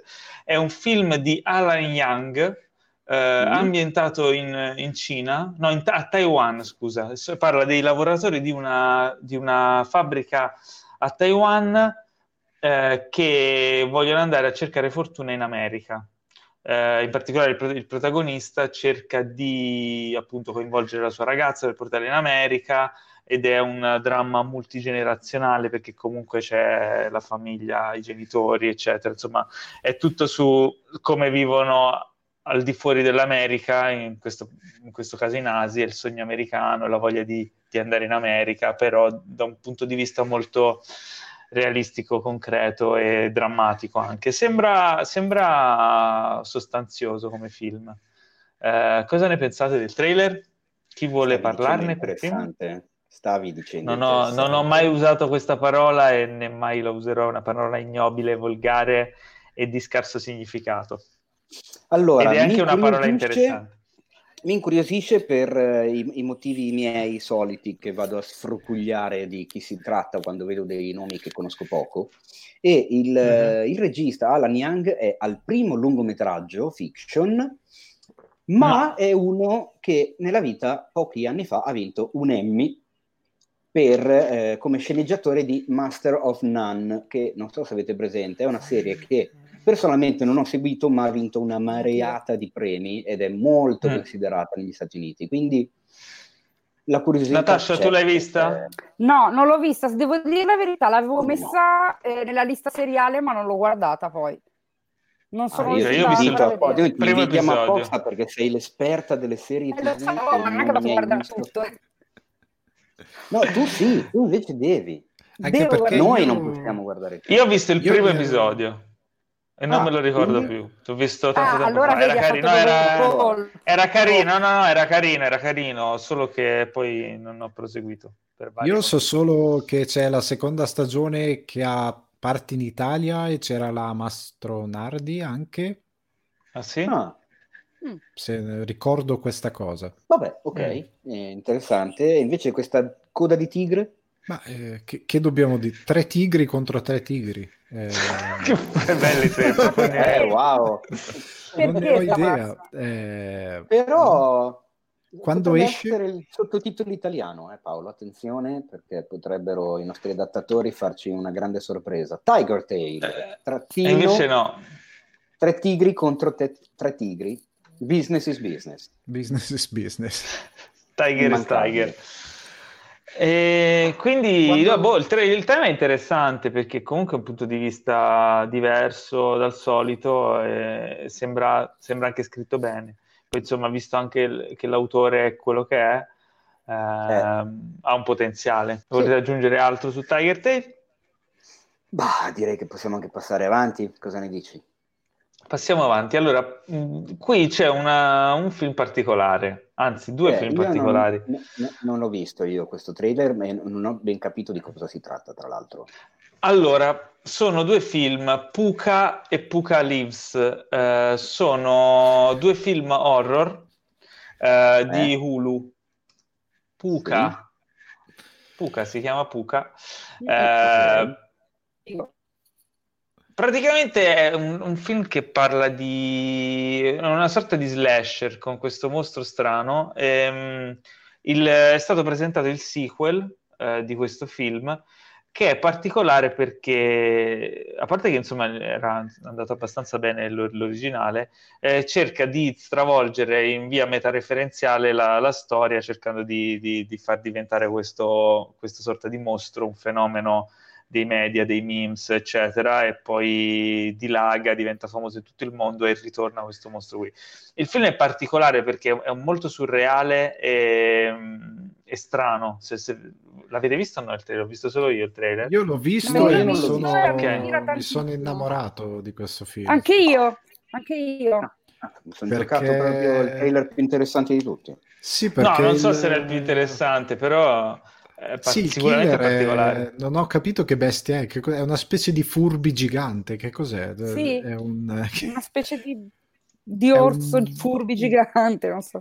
No, ma voglio- adesso vado a vedere, scusate, eh, fini- chiudo la live e vado a vedere il trailer. No, dai, Eh, allora, eh, no- da noi è, è praticamente fa parte di una serie che si chiama Into the Darkness, eh, Into the Dark, scusa, è una serie di Hulu eh, di film, è una serie di film, una serie antologica di film però, quindi sono, eh, non sono episodi Horror, perché sono sì. film da un'ora e mezza, è una raccolta di horror. Nella prima stagione eh, c'era l'episodio Puka, che era questo film, e nella seconda stagione hanno messo questo Apocalypse che è il sequel. Però fondamentalmente sono dei film, quindi è, una... È tipo notte horror, è una sorta di esperimento strano che stanno facendo. Stanno recuperando questi, questi horror indipendenti e mettendoli insieme sotto forma di serie. E il fatto appunto che si tratti di horror mi fa, eh, mi conferma un po' l'ipotesi che dicevamo settimana scorsa del fatto che Disney Plus voglia scindere la parte più adulta su Hulu come piattaforma e lasciare quindi Disney Plus più pulita e dedicata proprio al, a- a- al mercato di prodotti per famiglia. Questo per Eh, quanto riguarda gli Stati Uniti dove è presente Hulu. Per quanto riguarda gli Stati Uniti, anni. certamente. Bisogna vedere cosa vogliono fare in Certamente. Europa però. Chissà se Hulu mai arriverà da noi in Europa. Eh, Eh. Ho dei seri dubbi. Sarebbe bello, sarebbe molto bello perché Ah, A me sembrerebbe assurdo non differenti. fare qualcosa del genere perché si giocherebbero veramente troppa roba a tenere Disney più soltanto PG, ter- ehm, s- insomma, per un target famiglie e non presentare nient'altro di tutto il parco che hanno tra ABC, eh, Fox, Fox Searchlight, Fox, eh, Hulu. Hanno veramente tanta roba. Che cazzo se ne fanno di quella? Continuano a venderla Eh, come licenze quando hanno una... Pro- Non lo so. Probabilmente Magari stanno faranno una studiando... sottosezione. Sì, Stanno studiando qualche soluzione per, per distribuire anche questi contenuti, perché il primo giorno Eh. di Disney Plus, io la prima cosa che sono andato a cercare era se c'era una storia vera e non c'è, Ah, ok, certo. perché volevo capire se effettivamente distribuivano tutti i film e se subito soprattutto. È una storia vera, Aspetta, però... Spiega a Paolo di cosa si tratta perché sai che Allora Paolo, una storia vera è l'unico film di David L'ho Lynch che è prodotto dalla Disney, che però non è un, Bellissimo. è un bellissimo film, appunto una storia vera di questo tipo che si è fatto col trattorino, non so quante Sì, no, miglia. ma presente qual è il film. Fatevi un favore, quindi. Eh, fatevi Sì, un assolutamente, favore, sì, sì, sì, perché sì. è straordinario. Eh, però appunto volevo capire, di- dicevo, non è un film per tutti, quindi ci sarà, è un, è un dramma, non è un film di genere o quant'altro, però avevo questa curiosità e non c'è, evidentemente stanno studiando qualche metodo per poterlo dare a tutti. È anche vero che appunto quando fai il profilo ti chiede se vuoi eh, dare la possibilità di... mm, cioè il profilo puoi bambinizzarlo, quindi riservarlo ai bambini. Ah, vabbè, anche E- su Netflix c'è questa cosa. Vabbè, ma perché su Netflix ci sono dei contenuti non per bambini, su Disney più no, e quindi allora perché dovrei riservare un profilo Mm. per bambini se tanto i Tra l'altro, sono... su, su- Netflix, se tu qua. fai partire un film VM14, tipo Il Mm. Buco, no? Sì? Eh, non ti viene nessun eh, disclaimer o, cose particolari, cioè parte e basta. Sì. Ma secondo me dipende dal profilo con cui lo fai partire, se il tuo profilo è quello Mm. Tuo con cui ti sei iscritto con Se la al tua data di nascita, lo non... perché dovrebbe dirti qualcosa? sì. Se gliene frega lui. Sì, sì, Eh. giusto. Eh, scusami. Saggio. Eh, E andiamo avanti? Ma perché no? Allora, abbiamo, dopo di, che, dopo di, dopo di Puka e Puka Lives, abbiamo Trying, che è una nuova serie di Apple TV Plus. Mm. Eh, quindi stiamo passando da, stiamo passando da streamer a streamer. Eh, allora, questo trailer qui mi ha molto divertito. Eh, è la storia di, di questa coppia che vogliono avere un bambino, ma scoprono di non poterne avere e, e quindi decidono di adottarlo. Eh, però Paolo, ma non c'è un sono... cazzo da ridere, scusami. Eh. Eh? È. Cioè, non, Perché puoi fa- presentare una roba del genere dicendo mi è molto divertito. C'è questa coppia che vuole avere un bambino e non riescono ad averlo. Eh? Eh. E quindi ce- cercano di adottarlo, ma non sanno se sono pronti per essere genitori. Quindi è molto drammatico il contesto. Ma in realtà è una commedia, fa, fa ammazzate le risate. Già il trailer Ah, in sé sì. a me mi ha, mi ha- mi ha divertito un casino. Cosa ne pensi? Natascia, te l'hai visto, no? Il trailer? Che ne pensi? Sì, l'ho visto. A me anche ma mi ha fatto ammazzare dalle risate, infatti penso che la seguirò. Anche se ti dico la verità, vabbè, sì, sembra una comedy. Io di solito odio le comedy, sono per le dramedy. Però, sinceramente, era proprio simpatico, cioè mi ha fatto proprio ridere. È strano, perché di solito a me queste cose non fanno ridere, quindi penso che lo seguirò. Sto cercando chi è l'autore. Te, intanto, Ale, cosa ne pensi? Allora, anche a me ha fatto spaccare da ridere il trailer, quindi mi piacerebbe guardarlo. L'unica cosa è che io Apple Plus non ho, non sento nessun motivo per farmi l'iscrizione, onestamente. Perché per no? ora... Quella fantastica serie con Jason Momoa. Sì, che hanno, spe- hanno speso i soldi che ci costruiscono, non lo so, un ospedale per curare tutto il Eh, però mondo Esatto. scusate, e ha ricevuto delle interrompo, però review. c'è, c'è Amazing Stories eh, su Apple Plus. Hai ragione. Storie Cazzo, hai ragione, la Eh. faccio subito. Ragazzi, scusate, Però eh. Come torniamo a quel discorso effetti, cioè? del mungere. Fighissimo, fighissimo. No, dico, come sta andando Apple Plus, Apple più, secondo voi? Apple TV Qualcuno- Plus. Non so. Apple Allora, TV Plus, eh, qualcuno ha quello- sotto mano dei numeri, delle robe? No, io non Numeri, no, No. però quello di Momoa è stato sputato dalla critica, cioè No, metà quello l'ho critica è visto, è una stato roba- che non ha senso quello che succede. Ma quasi tutte le prime uscite sono state abbastanza stroncate. Eh, quello cioè, non no, stroncate, tranne- ma tipo così così. Eh, The Morning Show in realtà no, c'è addirittura The la Morning Aniston che ha vinto un Show, premio. sì. The Morning Show ne hanno parlato buone veramente molto bene. Eh sì. Sì. Eh, Che però hanno dovuto stoppare per il coronavirus, e quindi Eh, vabbè, quello come come... tutte le altre 105 serie come tu mi insegni. 106, Natascia, attenzione, sono giusto? 106. No, ho detto come tutte le altre 105, quindi comprendendo anche The Morning Show. Perché ricordo che su cinefax.it potete trovare un articolo eh, che è a firma redazione, ma in realtà, diciamolo, lo ha fa- scritto Natascia.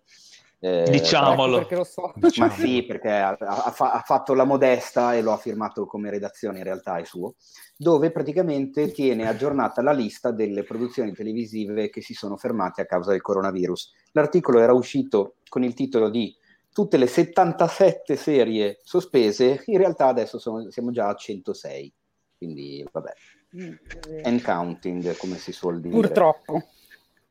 Drama. Esatto. Allora, film d'animazione di- che andrà su Netflix eh, si chiama The Willow, Willow Bies. Willow Yes. Bies. Parla di questa famiglia, una sorta di un po' mi viene in mente mamma ho perso l'aereo ci sono questi due bambini che, che, mandano via i genitori però i genitori muoiono rimangono da soli e devono andare avanti in realtà i, bambini li mandano via proprio augurandosi che muoiano i genitori augurandosi sì eh, non, è, non è divertente questa cosa qui no sicuramente più divertenti di quelli che non riescono ad avere un bambino, Paolo, ho detto, cioè, tra tutte e due. Beh, però è una dramedy, quindi ci fa ridere. Eh, no, e quindi niente, praticamente c'è una statata che li finiscono una serie di avventure con questa tata. È un film abbastanza assurdo, lo stile visivo è super eh, strambo. Eh, onestamente non, eh, non, lo so, non mi è che mi attiri molto come tipo di, a me mi ha incuriosito più che altro perché mi è sembrato. Allora, innanzitutto eh, il narratore è Ricky Gervais, quindi a me va benissimo tutto. Cioè, Ma dici che sarà un po' sopra le righe? Secondo me sarà molto sopra le righe. Mi immagino una narrazione un po' come il narratore esterno di una serie di sfortunati eventi. Non so se avete presente, sì, sì. immagino sì. abbiate mm-hmm. presente, o il film o la serie. Eh, almeno il mood, eh, almeno dal trailer dove si sente Ricky Gervais che narra le cose, sembra molto vicino a quello. E l'animazione è strana perché è un'animazione 2D, però sembra che sia a tipo 18 fotogrammi al secondo, cioè è mezza scattosa. No, è 3D è... l'animazione. È, è 3D sicuro? Sì, sì. Non lo so, eh. No, no, è violentemente 3D. Solo che c'è uno stile strano. No, no, è 3D, è 3D. 3D. Violentemente, come si fa il Però violentemente? Ma non lo so, ma ha uno stile... No, perché ha uno stile strano in alcune parti, è un po' tipo, tipo Spider-Man Into the Spider-Verse, cioè delle parti eh, che esatto. sembrano dipinte su... Sì, è un, una sorta sembra... di ibrido. Cioè, è, molt- è, molto scattosa, quindi sembra che abbia meno fotogrammi dei, del dovuto, cioè non è fluida e piacevole a vedere. Che tra l'altro... Sono sono un po' laggano. Parlando di, di, frame e di Spider-Man, eh, avevo visto che in, eh, nel film di Spider-Man, Un nuovo universo, eh, i simpaticoni che l'hanno fatto si erano inventati questa cosa per far risultare Miles più impedito rispetto agli altri spa- all'altro Spider-Man, perché lui sta imparando a, essere, a usare i poteri. Quindi loro hanno messo, lo hanno animato con meno frame rispetto all'altro Spider-Man. Quindi sì quello che viene dall'alta dimensione è a 24 fotogrammi, l'altro è tipo a 16, perché così ti dà la sensazione che sia effettivamente più impedito rispetto all'altro. Quindi è fichissima sta cosa. Che Sì. cosa c'entrava questo?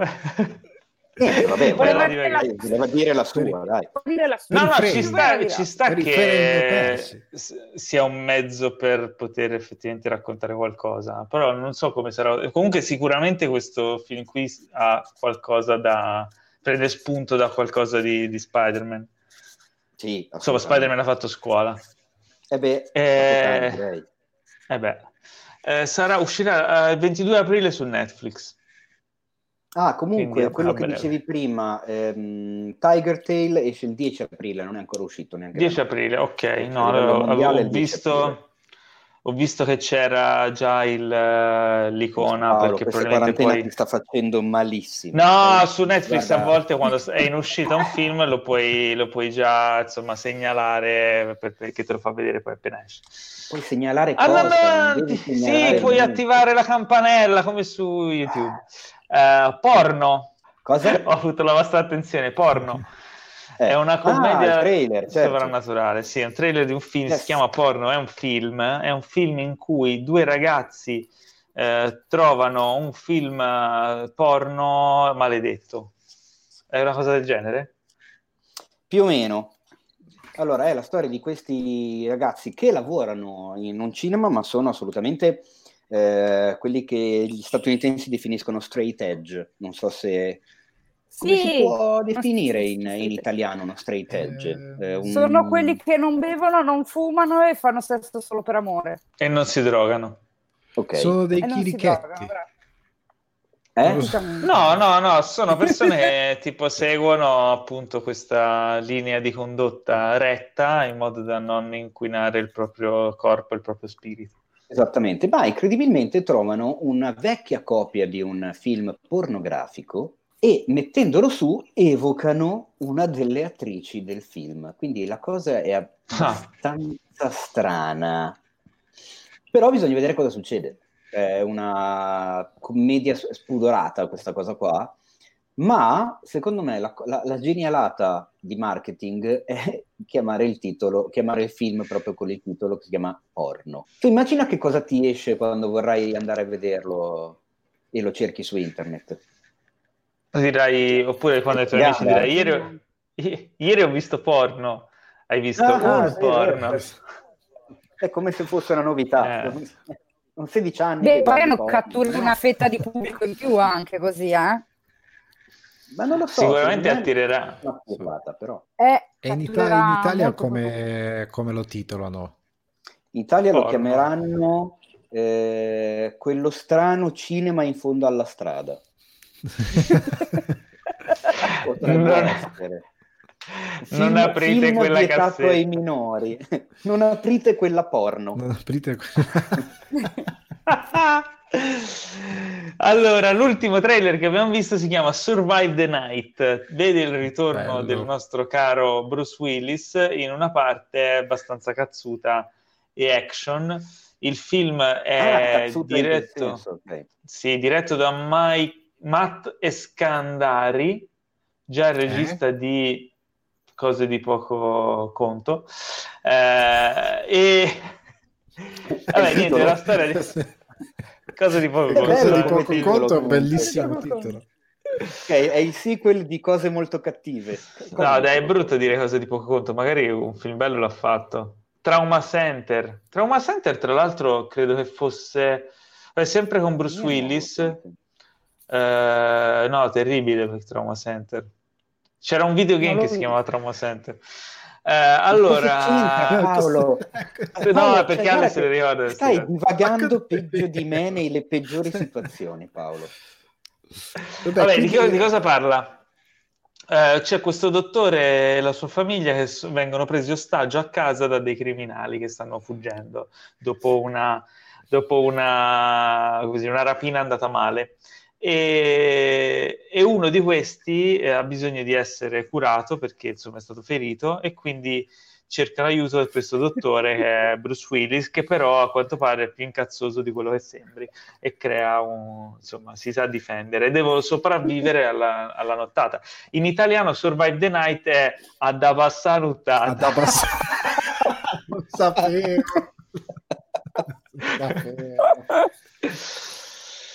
e questo è. Oddio. Cosa ne pensate? Come, come, vi sembra? Guarda, io l'ho buttato in scaletta perché ho visto il caro vecchio Bruce e ho detto, guarda, siccome assomiglia a Paolo, lo mettiamo in scaletta così eh, potrò prendere per il culo Paolo eh, mm. una volta di più. No, in realtà io voglio molto bene a Bruce Willis, ma questo mi sembra l'ennesimo, l'ennesima grattata sul fondo del barile di una carriera che ormai ha veramente poco da dire purtroppo, perché non... che cazzo di scelte sta facendo quell'uomo? Perché Bruce? Cosa stai combinando? Fai qualcosa di giusto. I debiti. Ma che debiti vuoi che abbia? cioè, ma non deve neanche pagarsi il parrucchiere. Vuoi... Cosa stai dicendo? Quello è, è, quello è Nicolas Cage. Quello. quello era Pupo. Parte subito una denuncia, Paolo. No, eh, sembra che abbia un po' Sembra che abbia un po' bisogno di soldi il, il caro vecchio Bruce. Ma cosa ne sai tu? Eh sì. Ma Come hai fa la fine di Nicolas Cage. No, no, non lo so, è un'ipotesi. Ipotizzo. e, eh, vabbè, niente, questo era l'ultimo trailer della, di questa settimana. Eh, devo dire, le scene action sembrano simpatiche, però potrebbe essere un film disastroso. A me ha fatto venire voglia di andare a giocare a calcetto. Da solo. Da solo. perfetto, perfetto. E dunque, allora, eh, seguendo il discorso che facevamo prima, no, di un bel po' di film che erano appena usciti in sala o dovevano uscire in sala, stanno per essere dirottati sulle piattaforme digitali o, di, sì, insomma, o ad acquisto o a noleggio o ad abbonamento. Eh, uno dei primi film di rilievo che farà questo percorso anticipato è Onward, l'ultimo film della Pixar, eh, di cui vi facciamo una recensione in anteprima. L'ho visto solo io? L'ho visto solo io. Onward è un gran bel film. Tra l'altro in italiano si chiama Onward, c'è un sottotitolo strano, com'era? Ma dai, guarda, Teo, tu che sai queste detto. cose qua, tu che sai queste cose? Onward, Onward, oltre la, oltre la la magia. Oltre la Fantastico. magia. Uh, di cosa parla Onward? Allora, uh, ipotizziamo un mondo fantasy con i draghi, i cavalieri, insomma, tutto quello che compete ai mondi fantasy, che però progredisce nei, nei secoli e arriva al giorno d'oggi. A un certo punto la magia, che comunque richiede dedizione, studio, impegno e, e tanta pratica, viene messa da parte con l'avvento della tecnologia e quindi si, si ritrovano in un mondo dove la magia sì esiste, ma tutti usano la tecnologia perché è più facile accendere una lampadina per accendere la luce che fare la magia per, per evocare il fuoco, no? Eh, quindi il contesto del film è questo, parte da questo punto di vista qui. I due personaggi che sono eh, in originale, eh, gli viene data la voce da Tom Holland e Chris Pratt, che sono due fratelli, eh, due fratelli orfani di padre, Ian interpretato da Tom Holland e Barley interpretato da, da Chris Pratt, eh, che cercano di evocare il padre per, eh, per poterlo conoscere, perché Ian, che è il fratello più piccolo, non l'ha mai conosciuto, e poterlo salutare, perché il padre gli lascia in eredità una, una sorta di bastone da mago. Da questa, da questa, premessa qui prende il via un'avventura che li coinvolge per cercare di completare questa, questa, magia e quindi conoscere il padre. E durante questo percorso ne passano di tutti i colori. Gli altri protagonisti, coprotagonisti sono la madre, che pure cerca di aiutarli in maniera rocambolesca. Ma la cosa bella del film è che, ehm, come purtroppo ultimamente non sempre riesce la Pixar, Uh, crea un, uh, veramente un, un, livello di empatia verso i personaggi, un livello di carica emozionale, ma con un'originalità nella storia, perché non è la solita meccanica uh, plurisfruttata da Pixar per farci piangere. Diciamo che riesce a farlo, ma con diverse sorprese e diversi meccanismi originali. E, e, ci riesce bene, la storia è veramente accattivante, nonostante poi la premessa, devo dire la verità, a me non è che facesse impazzire inizialmente anche dai trailer, ma in realtà il film ha molta più sostanza di quello che sembra, è, eh, che sembri, è, più, è molto curato nello, nello, sviluppo, è molto curato anche lo sviluppo de, di questo universo e soprattutto dei personaggi, e, e se la cavano davvero bene. È un film, secondo me, tra i migliori della Pixar degli ultimi anni, che purtroppo vittima, sì, vittima di quest'uscita proprio a ridosso del disastro che è successo. Basta, e... che convinto, lo voglio vedere. No, assolutamente prepara i fazzoletti perché cioè, tipo, a me mi ha devastato specialmente il finale. Ok che ho, ho la lacrima facile con questi film qui, Beh, ma scusami, è, arrivato, è, arrivato, vicino a Coco per me, soprattutto perché mh, questa volta... Sì, non poi sai... In Pixar dove non si piange. Uh, il, alla ricerca di Dory. ah, bravo, sì, hai ragione. Cars 2. Madonna, Cars, no, a parte Cars. Però no, devo dire la verità, ehm, questa volta tocca il tema dei, di, di, di, della crescita dei due fratelli e del rapporto tra fratelli. Ed è, molto bello il modo in cui viene, in cui viene sviluppata questa situazione a livello anche emotivo, eccetera. E, e, soprattutto è un sacco divertente per i personaggi che mettono in campo, appunto giocando su questo paradosso del mondo fantasy nel mondo attuale, è sfruttato molto bene, ci sono dei personaggi molto molto divertenti, quindi assolutamente promosso, eh, sarà dal 16 aprile su... Eh, no, dovrebbe tor- sarebbe dovuto tornare in sala dal 16 aprile in Italia, però così pare che, visti gli sviluppi, non sarà, ma il 24 aprile dovrebbe andare su Disney Plus, almeno in America. in Italia? Ah, eh, non, si eh, sa, non si sa se anche in Italia... Poco. Sì, però probabilmente ci sarà uno scarto, ma eh, sarà distribuito a brevissimo anche in Italia su, su, piattaforme digitali. Non si sa ancora la data precisa perché non è stato ancora confermato se il 24 aprile sarà anche su Disney Plus italiano. Detto questo, passerei allora, la parola aspetta, in... perché tu hai eh, apprezzato molto un film che parla di un rapporto tra due fratelli. E sì. io, che ti conosco personalmente, so che tu hai un fratello. Ho un fratello minore. Ma secondo te è un film che può essere apprezzato anche da chi non ha fratelli? Che cazzo ne sai? Secondo me, fratello, no, fai? è chiaro. ci sono... No, no, invece è una domanda interessante. Eh, ci sono delle tematiche ovviamente che toccano di più una persona piuttosto che un'altra, perché dipende dal vissuto personale e, dal, e da determinati meccanismi emotivi.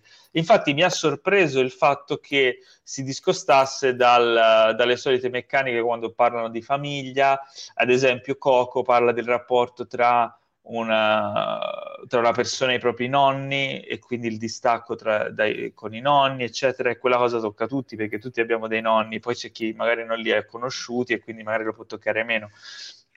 In questo caso è la stessa cosa, non tutti hanno, hanno un fratello o una sorella, eh, e quindi magari può toccare di più alcune persone piuttosto che altre, però secondo me invece come viene costruito è abbastanza universale, nel senso credo che sia anche diciamo ha dalla sua l'originalità perché ci sono delle meccaniche che nello sviluppo della trama sorprendono perché non è la, la cosa che ti aspetteresti ti, che ti aspetteresti che quel personaggio facesse in quella determinata condizione soprattutto visto quello che siamo stati abituati negli anni a vedere come cliché e, anche nei film passati della Pixar.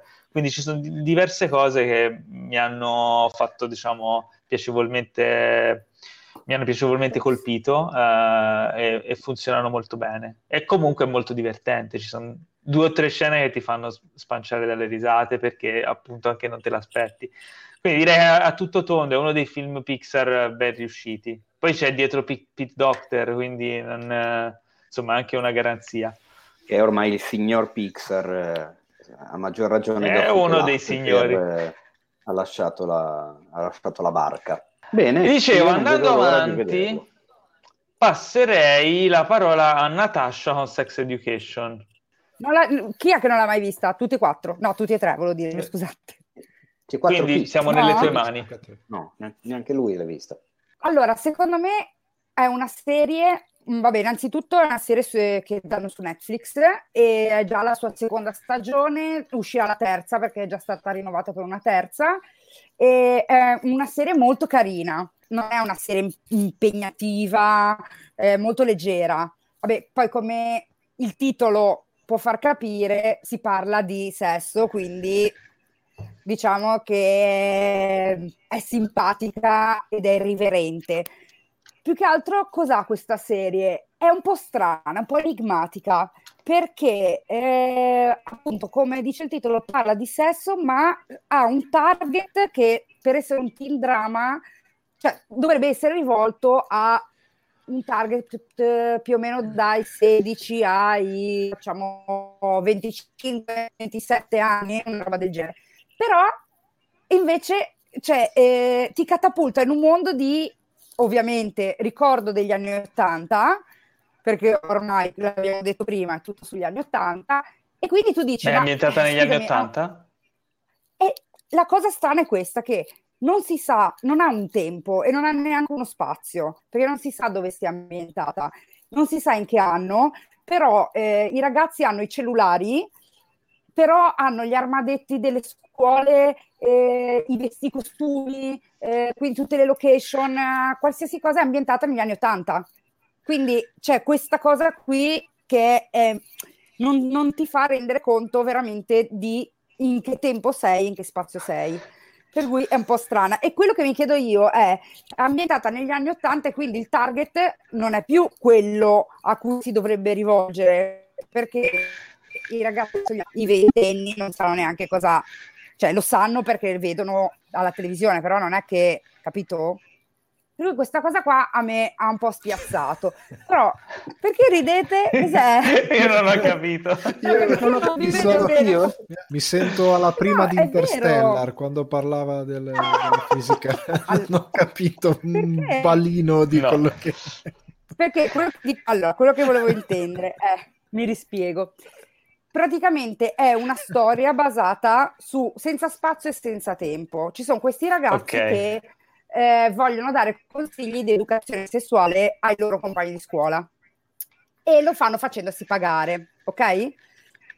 Però è ambientata, non ha mh, un tempo definito. Eh, vabbè, c'è Gillian Henderson, Dana di X-Files, Ah, sì? per chi non sapesse, sì, quindi Mitica già Gillian. una, una garanzia, sì.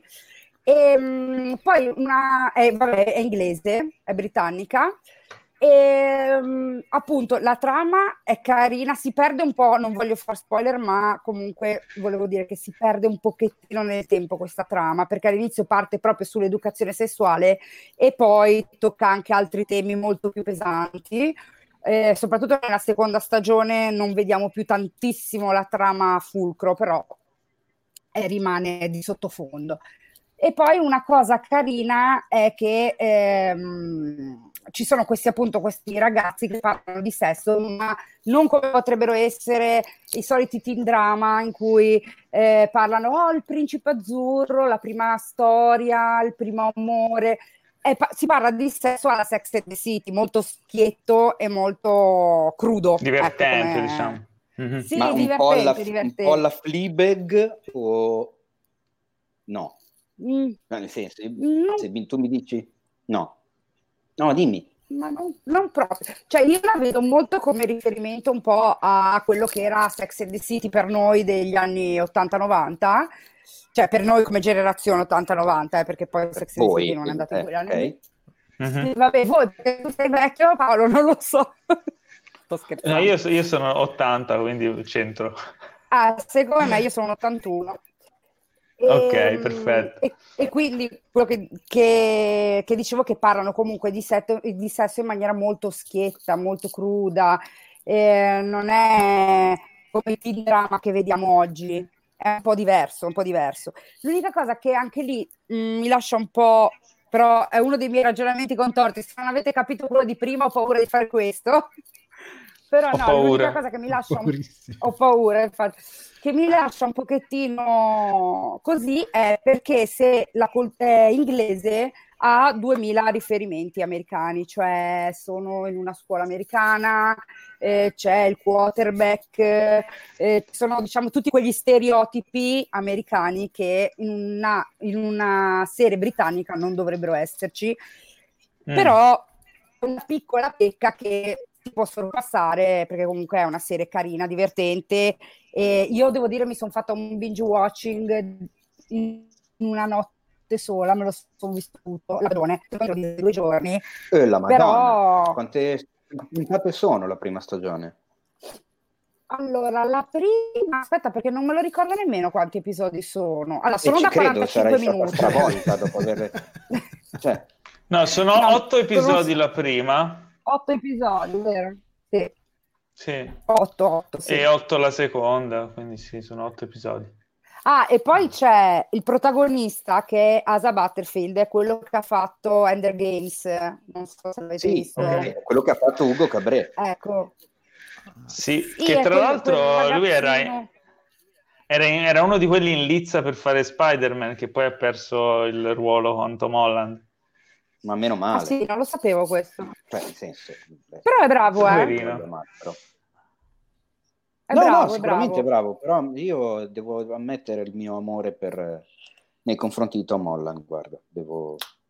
L'altro giorno mi Ecco, sono però- rivisto Far From Home su Sky e il film, vabbè, però lui mi piace proprio un sacco, non lo so, sta proprio simpatico. Ah, niente, No, scusami. un'altra Eh, cosa no, che no, no, va benissimo, va bene. No, un'altra cosa che invece secondo me a livello tecnico, che mi è piaciuta tantissimo questa serie, è la color correction, che veramente fa paura, che è molto retro.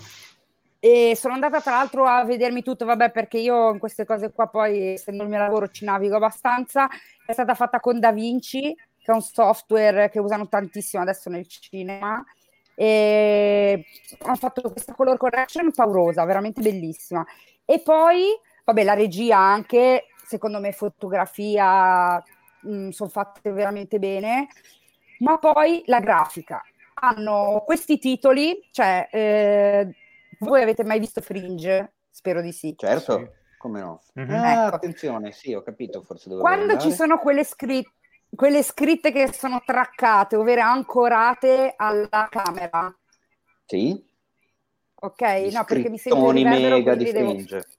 Bravo, ecco. Sex Education ha fatto la stessa cosa con la logo animation iniziale, cioè il logo Ah, iniziale, ogni episodio è traccato, ovvero ancorato a questo movimento di camera e ogni volta è ancorato a qualcosa di diverso. E secondo Mm. me è fatto veramente bene, molto carino, molto bello. Ok, quindi lo promuovi? allora, io sì, sinceramente, vabbè, dicevo come prima, non è una serie impegnativa. Chi mi conosce sa che io guardo tutto, dalle serie più impegnative alle serie più stupide, tranne appunto le comedy che non le sopporto. Però Sex Education è secondo me divertente da guardare, soprattutto in questo periodo che si è a casa, non si sa cosa fare, è un buon passatempo. Io la consiglio È su Netflix, quindi insomma, su Netflix, facile da sì. reperire.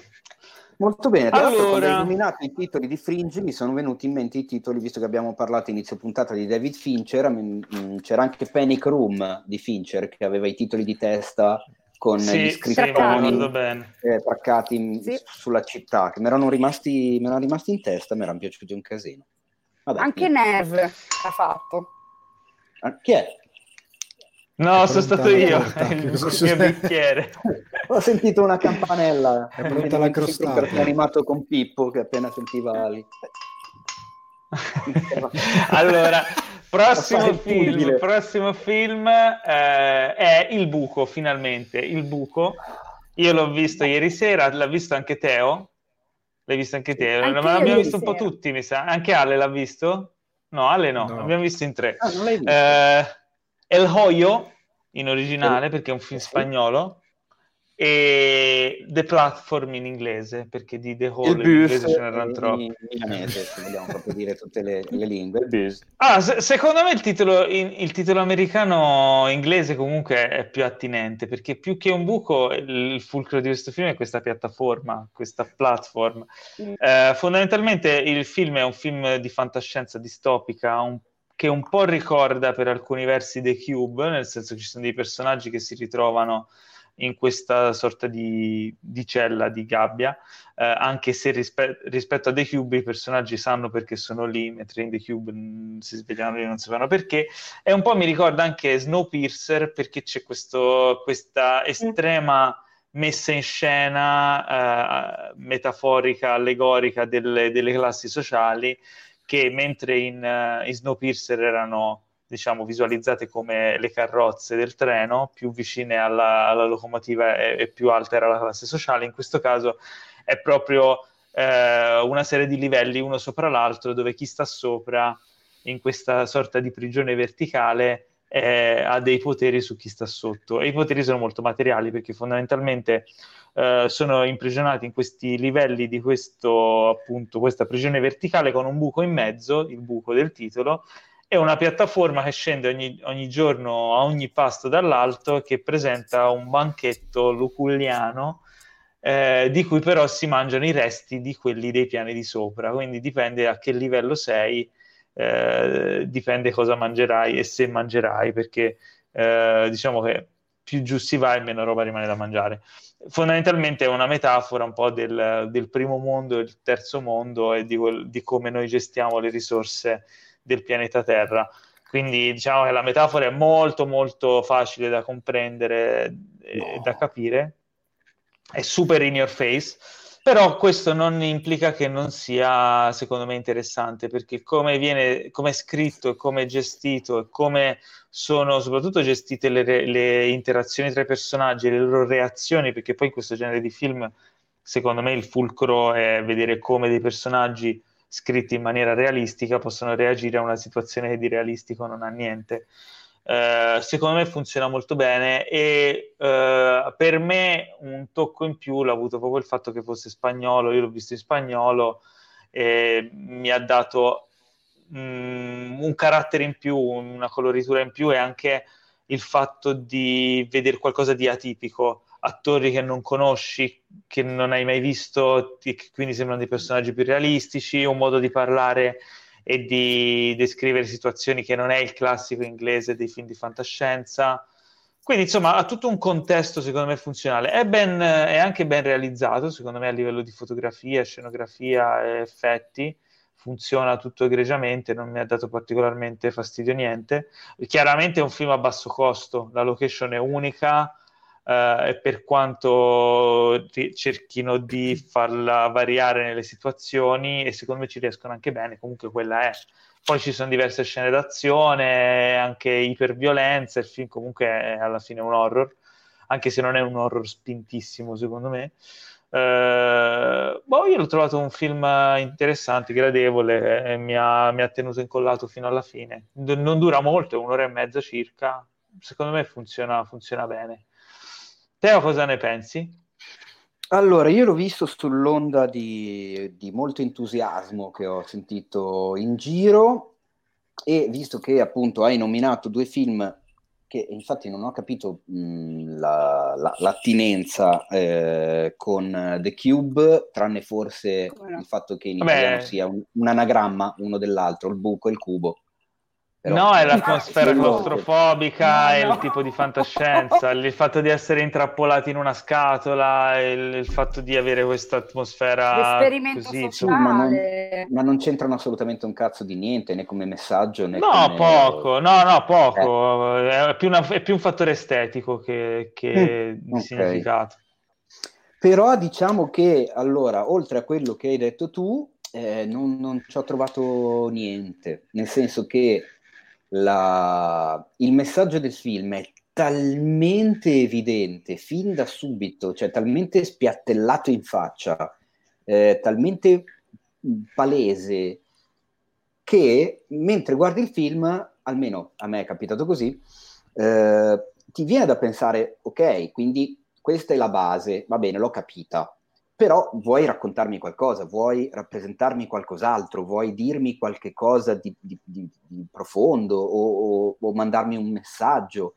In realtà no, il film non lo fa. Cioè, nel momento in cui dopo due minuti tu hai capito di che cosa sta parlando il film, perché è, è un'evidentissima metafora, però il film poi si ferma lì. E quindi Secondo questa no. cosa mi ha lasciato un po' con Secondo questa cosa po' banalissimo. Guarda che secondo me quello è il punto di partenza poi per analizzare diversi sottotesti, cioè quello della natura umana, ma, quello del Sì, ma sono sempre mo- lì, cioè sono, sono della ribellione, della ribellione.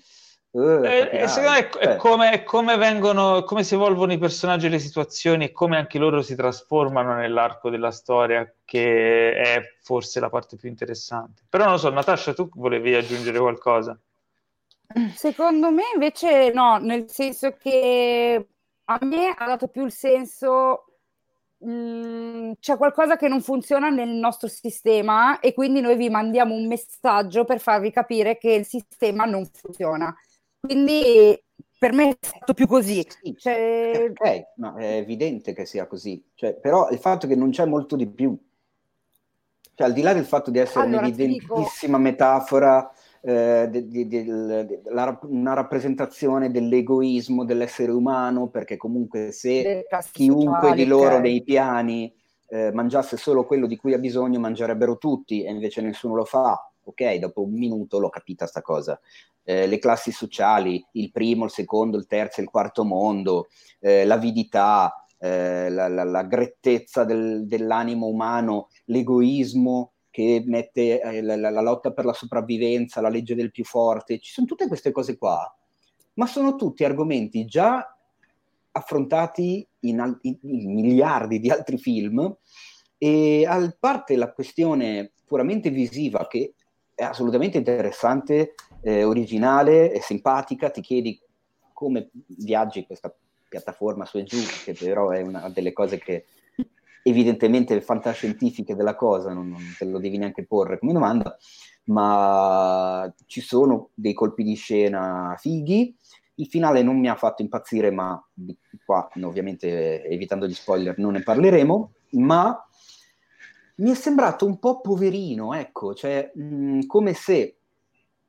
Eh, non lo so, è come se fosse che mancasse qualcosa? In, sì, come se nel momento in cui avessero buttato il setting fossero quelli che hanno prodotto e scritto e messo insieme il film fossero talmente soddisfatti dell'originalità della situazione visiva, cioè di questo buco centrale di questo palazzo, di questi che ogni primo del mese si svegliano, non sanno a che piano, che poi tutto il resto sarebbe venuto in secondo piano, cioè non, non hanno non c'è profondità, non c'è, non c'è niente se non quello che appare da subito palese.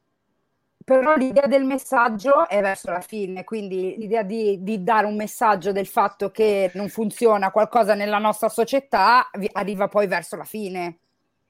No, dai, è evidentissimo da subito, cioè nel momento in cui tu capisci che c'è questa roba che è piena di cibo all'inizio e che poi ognuno Ma guarda, e sotto secondo me c'è anche un... quelli sopra e lì è dichiarato. C'è anche un, c'è anche un, uh, un, un, discorso sulle fake news, su come vien- vengono gestite le informazioni dalla parte del potere uh, e come alcune persone seguono delle regole perché pensano di sapere ma in realtà non sanno. Secondo me ci sono dei sottotesti anche meno sì. evidenti. Sì. Uh, chiaramente sono d'accordo con te, non è che sia questo film rivoluzionario e stratosferico, però secondo me nel panorama attuale anche un film così che, che, ha varie chiavi di lettura, che magari alcune sono iper facili, iper palesi, che secondo me servono ragazzi questi film così adesso perché la gente no, sì, quello sicuramente, dispiace, no, no, aspetta, però molte persone si, inteso cioè, eh. No, ma molte persone guardano il blockbuster perché lo capiscono, perché gli arriva e si diverte e, e gli arriva subito.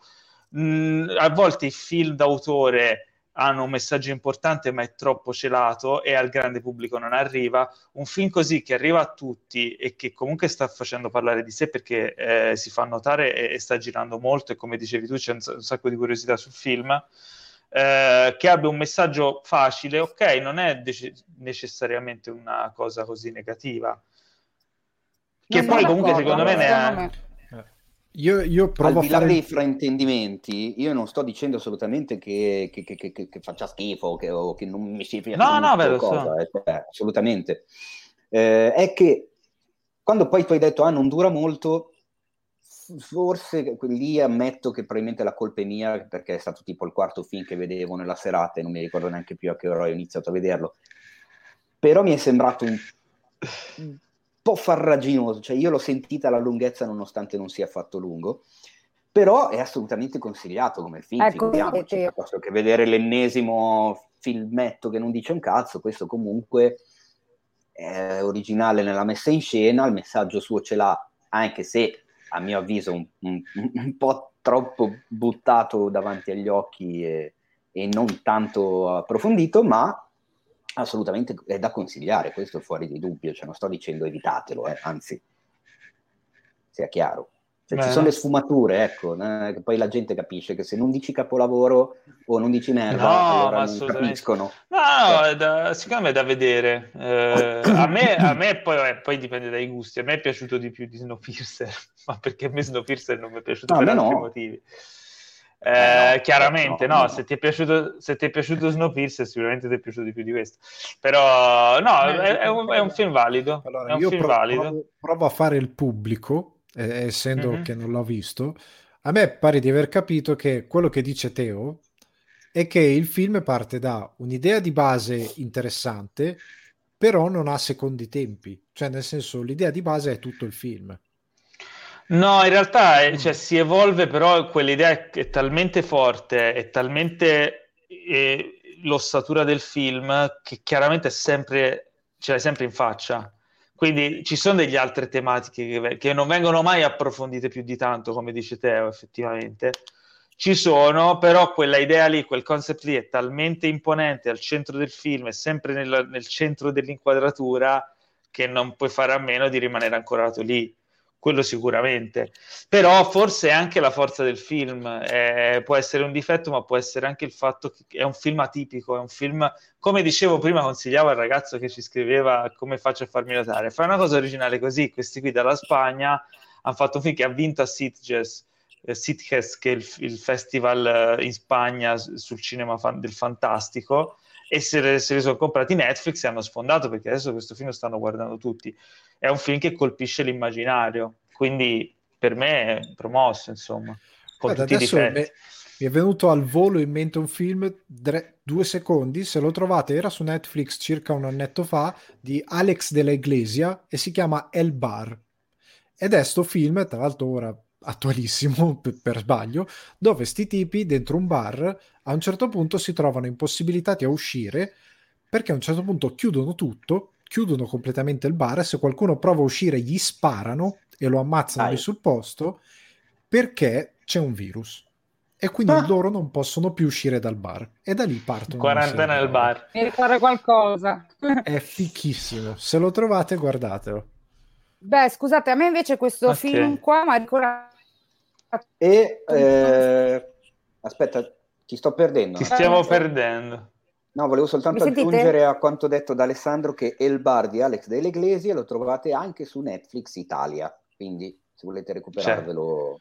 Ah no, dicevo, quel film che c'era, che si chiamava The Circle, che aveva su Netflix, che mh, mm, praticamente dovevano, erano tutti chiusi dentro una specie di piattaforma strana. Ma è una, è una serie, è una no, serie no, reality, tra l'altro. No, è un film. Ah no, è vero, no, è vero, no, sono due cose diverse. Sì, sì, sì. Si chiamava The Circle, mi pare. Sì, no, è vero, è vero, che c'è anche una serie che si chiama sì, così. Non mi era piaciuto per niente. no, non ti era piaciuto, a me era piaciuto invece. No, Però anzi, sì, lì ancora peggio del buco perché era, Beh, era fatto peggio, se... era fatto peggio e poi era completamente fine a se stesso, cioè nel senso, con un, eh. un finale che, che, non si chiude, ma non perché fanno i fighi con il finale aperto, ma perché non avevano la più pallida idea di come chiuderlo e quindi hanno detto ok, allora, e poi le cose finiscono così, i titoli. Alla Lost. Dici, ma, eh, che cazzo di... Se- non ti permettere di parlare male di Lost. L'ho detto Teo, piuttosto. Vengo lì a piedi. L'ho detto apposta. Piuttosto, Teo, Teo, tu ci volevi parlare di The Voices. Che cos'è The Voices? Allora, The Voices è un film veramente strano, eh, nel senso che eh, ha qualche anno, ma in Italia non è mai stato distribuito. E adesso è stato presentato su Amazon Prime Video, quindi è disponibile mm. per tutti coloro che hanno la simpatica piattaforma streaming di Amazon. Eh, è un film che vede protagonista Ryan Reynolds, per la regia della Marianne Satrapi, che probabilmente i più cinefili di voi conosceranno per essere la famosa regista del film di animazione Persepolis, che però qua mm. ha a che fare con un film live action. Co- cosa dire? Allora, aspetta che intanto metto il banner di quello di cui sto parlando. Eh, The Voices è una commedia nera, molto commedia e molto nera, ehm, dove vediamo questo protagonista appunto interpretato da eh, Ryan Reynolds che ha qualche problemino eh, mentale, nel senso che lui sente appunto queste voices, quindi queste voci, sente il proprio cane, il proprio gatto che gli parlano, vede delle cose che nella realtà non esistono, ma ne è cosciente, lui sta seguendo una terapia da una psicanalista e lo sa che in realtà non è il gatto suo che gli parla, ma è lui che pensa di sentire il gatto. Nonostante lo sappia, gli dà retta e comunque gli risponde. La cosa Beh, lo, lo porta... Eh, eh? Lo farei anch'io. Eh, lavora in questa classica azienda statunitense dove fanno roba, cerca di inserirsi nella vita di azienda, si innamora di una collega, cerca di, di, di conquistarla, mh, appuntamenti su appuntamenti, eccetera. Eh, il problema è che a un certo punto questa commedia scivola lenta, non lentamente, ma abbastanza velocemente nell'horror. E quindi ci sono omicidi efferatissimi. La cosa divertente è che questi omicidi efferati, eh, queste situazioni fuori dal normale, eh, sono sempre viste dal, suo punto di vista, che vede il mondo tutto bello, colorato e allegro con gli animali che gli parlano e non vede invece tutto lo schifo di cui si circonda a un certo punto in casa sua, perché eh, al filtro della sua malattia mentale che lo copre, quindi non vede il sangue, non vede il disastro, non vede il casino e le cose peggiorano sempre di più, ma noi spettatori continuiamo a vederlo con i suoi occhi, quindi non ce ne rendiamo conto fino a quando non sono gli altri personaggi che ci svelano quale sia la realtà delle cose, oppure quei rari momenti in cui lui cede alla parte, diciamo, ragionevole di se stesso e quindi prende le pillole che deve prendere e allora a quel punto la, la, la sua malattia chiaramente viene messa da parte e allora anche lui vede la realtà, ma lui non accetta quella realtà e quindi rifiuta le pillole rientrando in, in, in quel tunnel malatissimo. È veramente un film strano perché Ryan Reynolds, eh, allora, il fatto è che se non lo vedessimo con gli occhi di Ryan Reynolds vedremmo un film horror, thriller, cruento, crudele, splatteroso, dove c'è questo ragazzo che fondamentalmente fa il serial killer di giovani donne e le smembra per tenerne i pezzi nel frigorifero, che detta così è atroce. La chiave del film, secondo me divertente, è proprio il fatto di girartelo dall'altra parte e fartelo diventare quasi una comedy, zuccherosa e colorata e divertente e simpatica e carina, quando non è assolutamente così. Quello che mi è piaciuto... Come si chiama? The Voices, quindi le voci. È del 2014, ma da noi è arrivato adesso su Amazon Prime, non è mai arrivato in sala. Eh, non è chiaramente il film che vi cambierà la vita, raramente diventerà il film preferito di qualcuno, zoppica in certi punti, eh, però secondo me ha quel, suo, ha quel suo tocco di originalità proprio nel, raccontare una storia così in quel modo là. I titoli di coda poi sono strepitosi eh, e mi ha fatto abbastanza specie vedere Ryan Reynolds su questo registro. Io non è, non è un attore che conosco moltissimo, come credo tanti di voi lo conosco solo, non solo, ma lo conosco principalmente per il, su, il suo doppio ruolo nei due Deadpool e poi vai a ricordarti dove altro l'ho visto, l'ho sicuramente visto anche altrove, però quelli sono quelli che che mi sono rimasti più in testa. Qua il fatto che faccia il ragazzo timido, impacciato, che non sa come muoversi nell'ambiente sociale di un'azienda, che però, eh, suo malgrado, a un certo punto diventa un assassino eh, spietato che dà retta al cane e al gatto, effettivamente fa strano. E diciamo che devo dire che lui regge la parte. Con lui ci sono anche Gemma Arterton e Anna Kendrick, che fanno due delle sue colleghe. Se vi capita, se volete vedere un film assolutamente atipico, eh, thriller horror ma comedy, The Voices secondo me la, vi prende bene. Poi magari mi picchiate perché non siete d'accordo, però così, io ve la butto. Beh, da come, da come l'hai descritto sembra originale e mi ha anche incuriosito parecchio. Quindi... Ah, bene, Bravo. poi mi direte. Me lo guardo. Bello. Sì. Poi mi dirai anche Bene. dei titoli di coda. Ok, si è conclusa eh, la prima stagione di Star Trek Picard, eh, serie appunto che vede il ritorno di Patrick Stewart nel ruolo che famoso del capitano Jean-Luc Picard, eh, già visto nella serie Next Generation e in, in tre, anzi quattro dei film di Star Trek. Eh, conclusione di questa serie è un po' deludente, devo dire la verità. Serie che era partita bene, ma che si chiude in un modo un po' affrettato, un po' poco curato, diciamo che non, non, porta a compimento quelle che erano le aspettative e le premesse che c'erano state specialmente all'inizio, all'inizio stagione. Ne avevo già parlato come diciamo anteprima quando erano eh, andati in onda i primi episodi ed ero molto entusiasta anche di, di la, della direzione che stava prendendo, anche la maturità dei temi, eccetera. Uh, poi, mano a mano che si va avanti nella serie, invece si sono un po' appoggiati tanto al fanservice, facendo ricomparire più personaggi eh, amati dai fan, sì, perché insomma, personaggi a cui siamo affezionati dalle vecchie serie, ma che in realtà poi più che una comparsata, che un cameo nella, in, in, questa stagione di Picard non, non fanno e quindi insomma la loro presenza lascia un po' il tempo che trova e altri elementi come il, i Borg non vengono poi approfonditi e studiati più di tanto uh, e l'ultimo episodio sembra quasi raffazzonato, un po' scritto o, o, più che altro per chiudere le trame e arrivare a conclusione piuttosto che sviluppare i personaggi verso una direzione interessante. Quindi, insomma, ci sono rimasto un po' male, dico la verità, ci sono rimasto un po' male, ma aspettavo di più, peccato. Uh, comunque è stata già confermata per uh, altre due stagioni, speriamo che appunto si diano un po' da fare di più con la scrittura per magari portarci lì dove nessuna serie è mai giunta prima. Io ci sono rimasto male perché tu ci sei rimasto male, devo dire la verità. Eh, lo so, Teo. Eh, sì, entusiasta, l'aspettavi di Ero brutto. contento, sì, invece... No, eh, per carità, non è brutta eh, come serie, è che quando una serie comunque ha un finale una stagione che poi comunque è un finale interrotto, no? Però veramente si sono appoggiati su dei cliché, su dei colpi di scena che lasciavano il tempo che trovavano.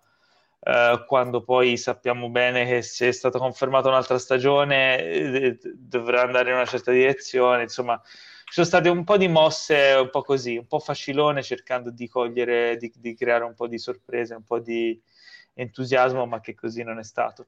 Eh, diciamo che non è una grande stagione per le passioni mie e tue che iniziano con Star.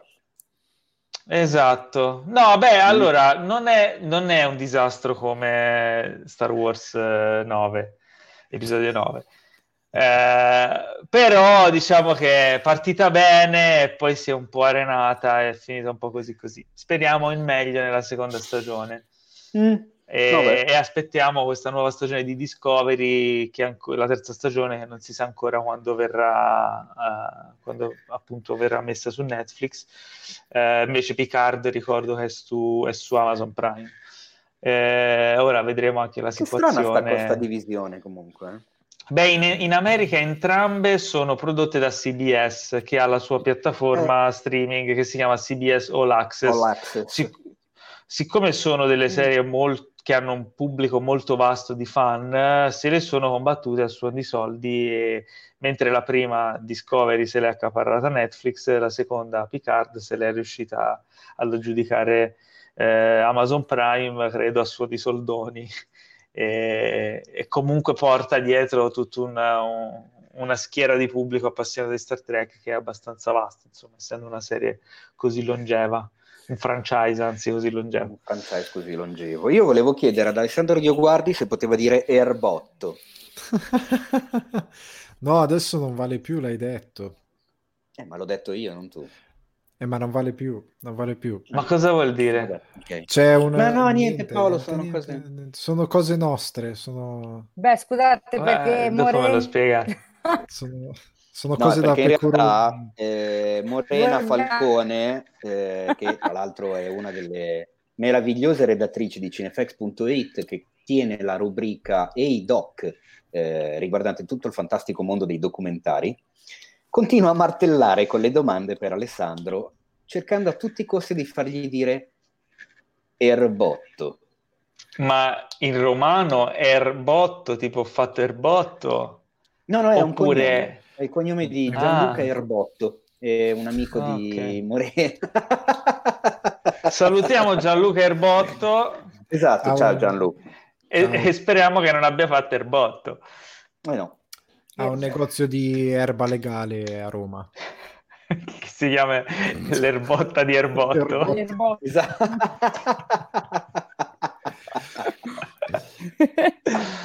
Ragazzi, mi dispiace eh, rovinare i vostri sorrisi smaglianti, ma è giunto il momento tanto odiato. No. Il momento dei saluti. Però è, è, anche... Sì, invece, è anche il momento no, di... un sacco di roba qua in scaletta. Scusa. Roba che andrà nella prossima settimana, ragazzi, perché è giunto il momento di salutarvi e ricordarvi di eh, seguirci anche su Instagram e andare eh, non è Teo manda dei messaggi subliminali per quelli che ci stanno guardando in, in live, scrivendomi di, di, parlare italiano, ma sono stanco di parlare italiano, voglio parlare delle lingue nuove, voglio inventare delle lingue nuove. E lo potrò fare con il vostro aiuto se ci seguirete su Instagram at cinefax.it e, e ci, vi iscriverete al podcast eh, per non perdere ogni uscita. E eh, inoltre anche su YouTube, su mm. Facebook, siamo ovunque, siamo da troppe parti. Teo, ma l'hai aperto anche TikTok? Chi è? Sì, no, non, lo, non voglio sapere la risposta. Solo, solo, per fare la pipì sopra lì e metterci il nome, così almeno nessuno eh. mi ciula e fa finta di essere cinese. In realtà che devo fare su TikTok? C'è gente che potrebbe essere mia nipote, ma non, non scherzando, cioè nel senso come età siamo lì Quindi... Ok. Va bene, va bene. Quindi niente, vi ricordiamo che, insomma, vi ricordato tutto quello che vi dovevo ricordare. Vi ricordiamo che settimana prossima saremo di nuovo in live su YouTube e su Facebook e troverete il podcast come sempre con una qualità un po' più pietosa di quanto eravate abituati ad ascoltare, ma questi sono i tempi che corrono e ci dobbiamo un po' accontentare tutti. Eh, quindi ci vediamo la prossima settimana con dei nuovi ospiti strabilianti e intanto un saluto da Teo Issufian. Ciao Ne. Un saluto da Alessandro Dioguardi. Ciao a tutti. Un saluto da Natasha Musselblatt. Ma come hai detto il cognome? Ciao, comunque non lo so, io. Musselblatt. E cosa ho detto? E un saluto anche da me, Paolo Cellamare. Eh, lo so, è difficile, è un cognome più difficile del mio. Un saluto anche da Paolo Cellamare, vi voglio bene e la live finisce qui. Credo, se te lo stoppa. Forse. ah, devo stoppare io?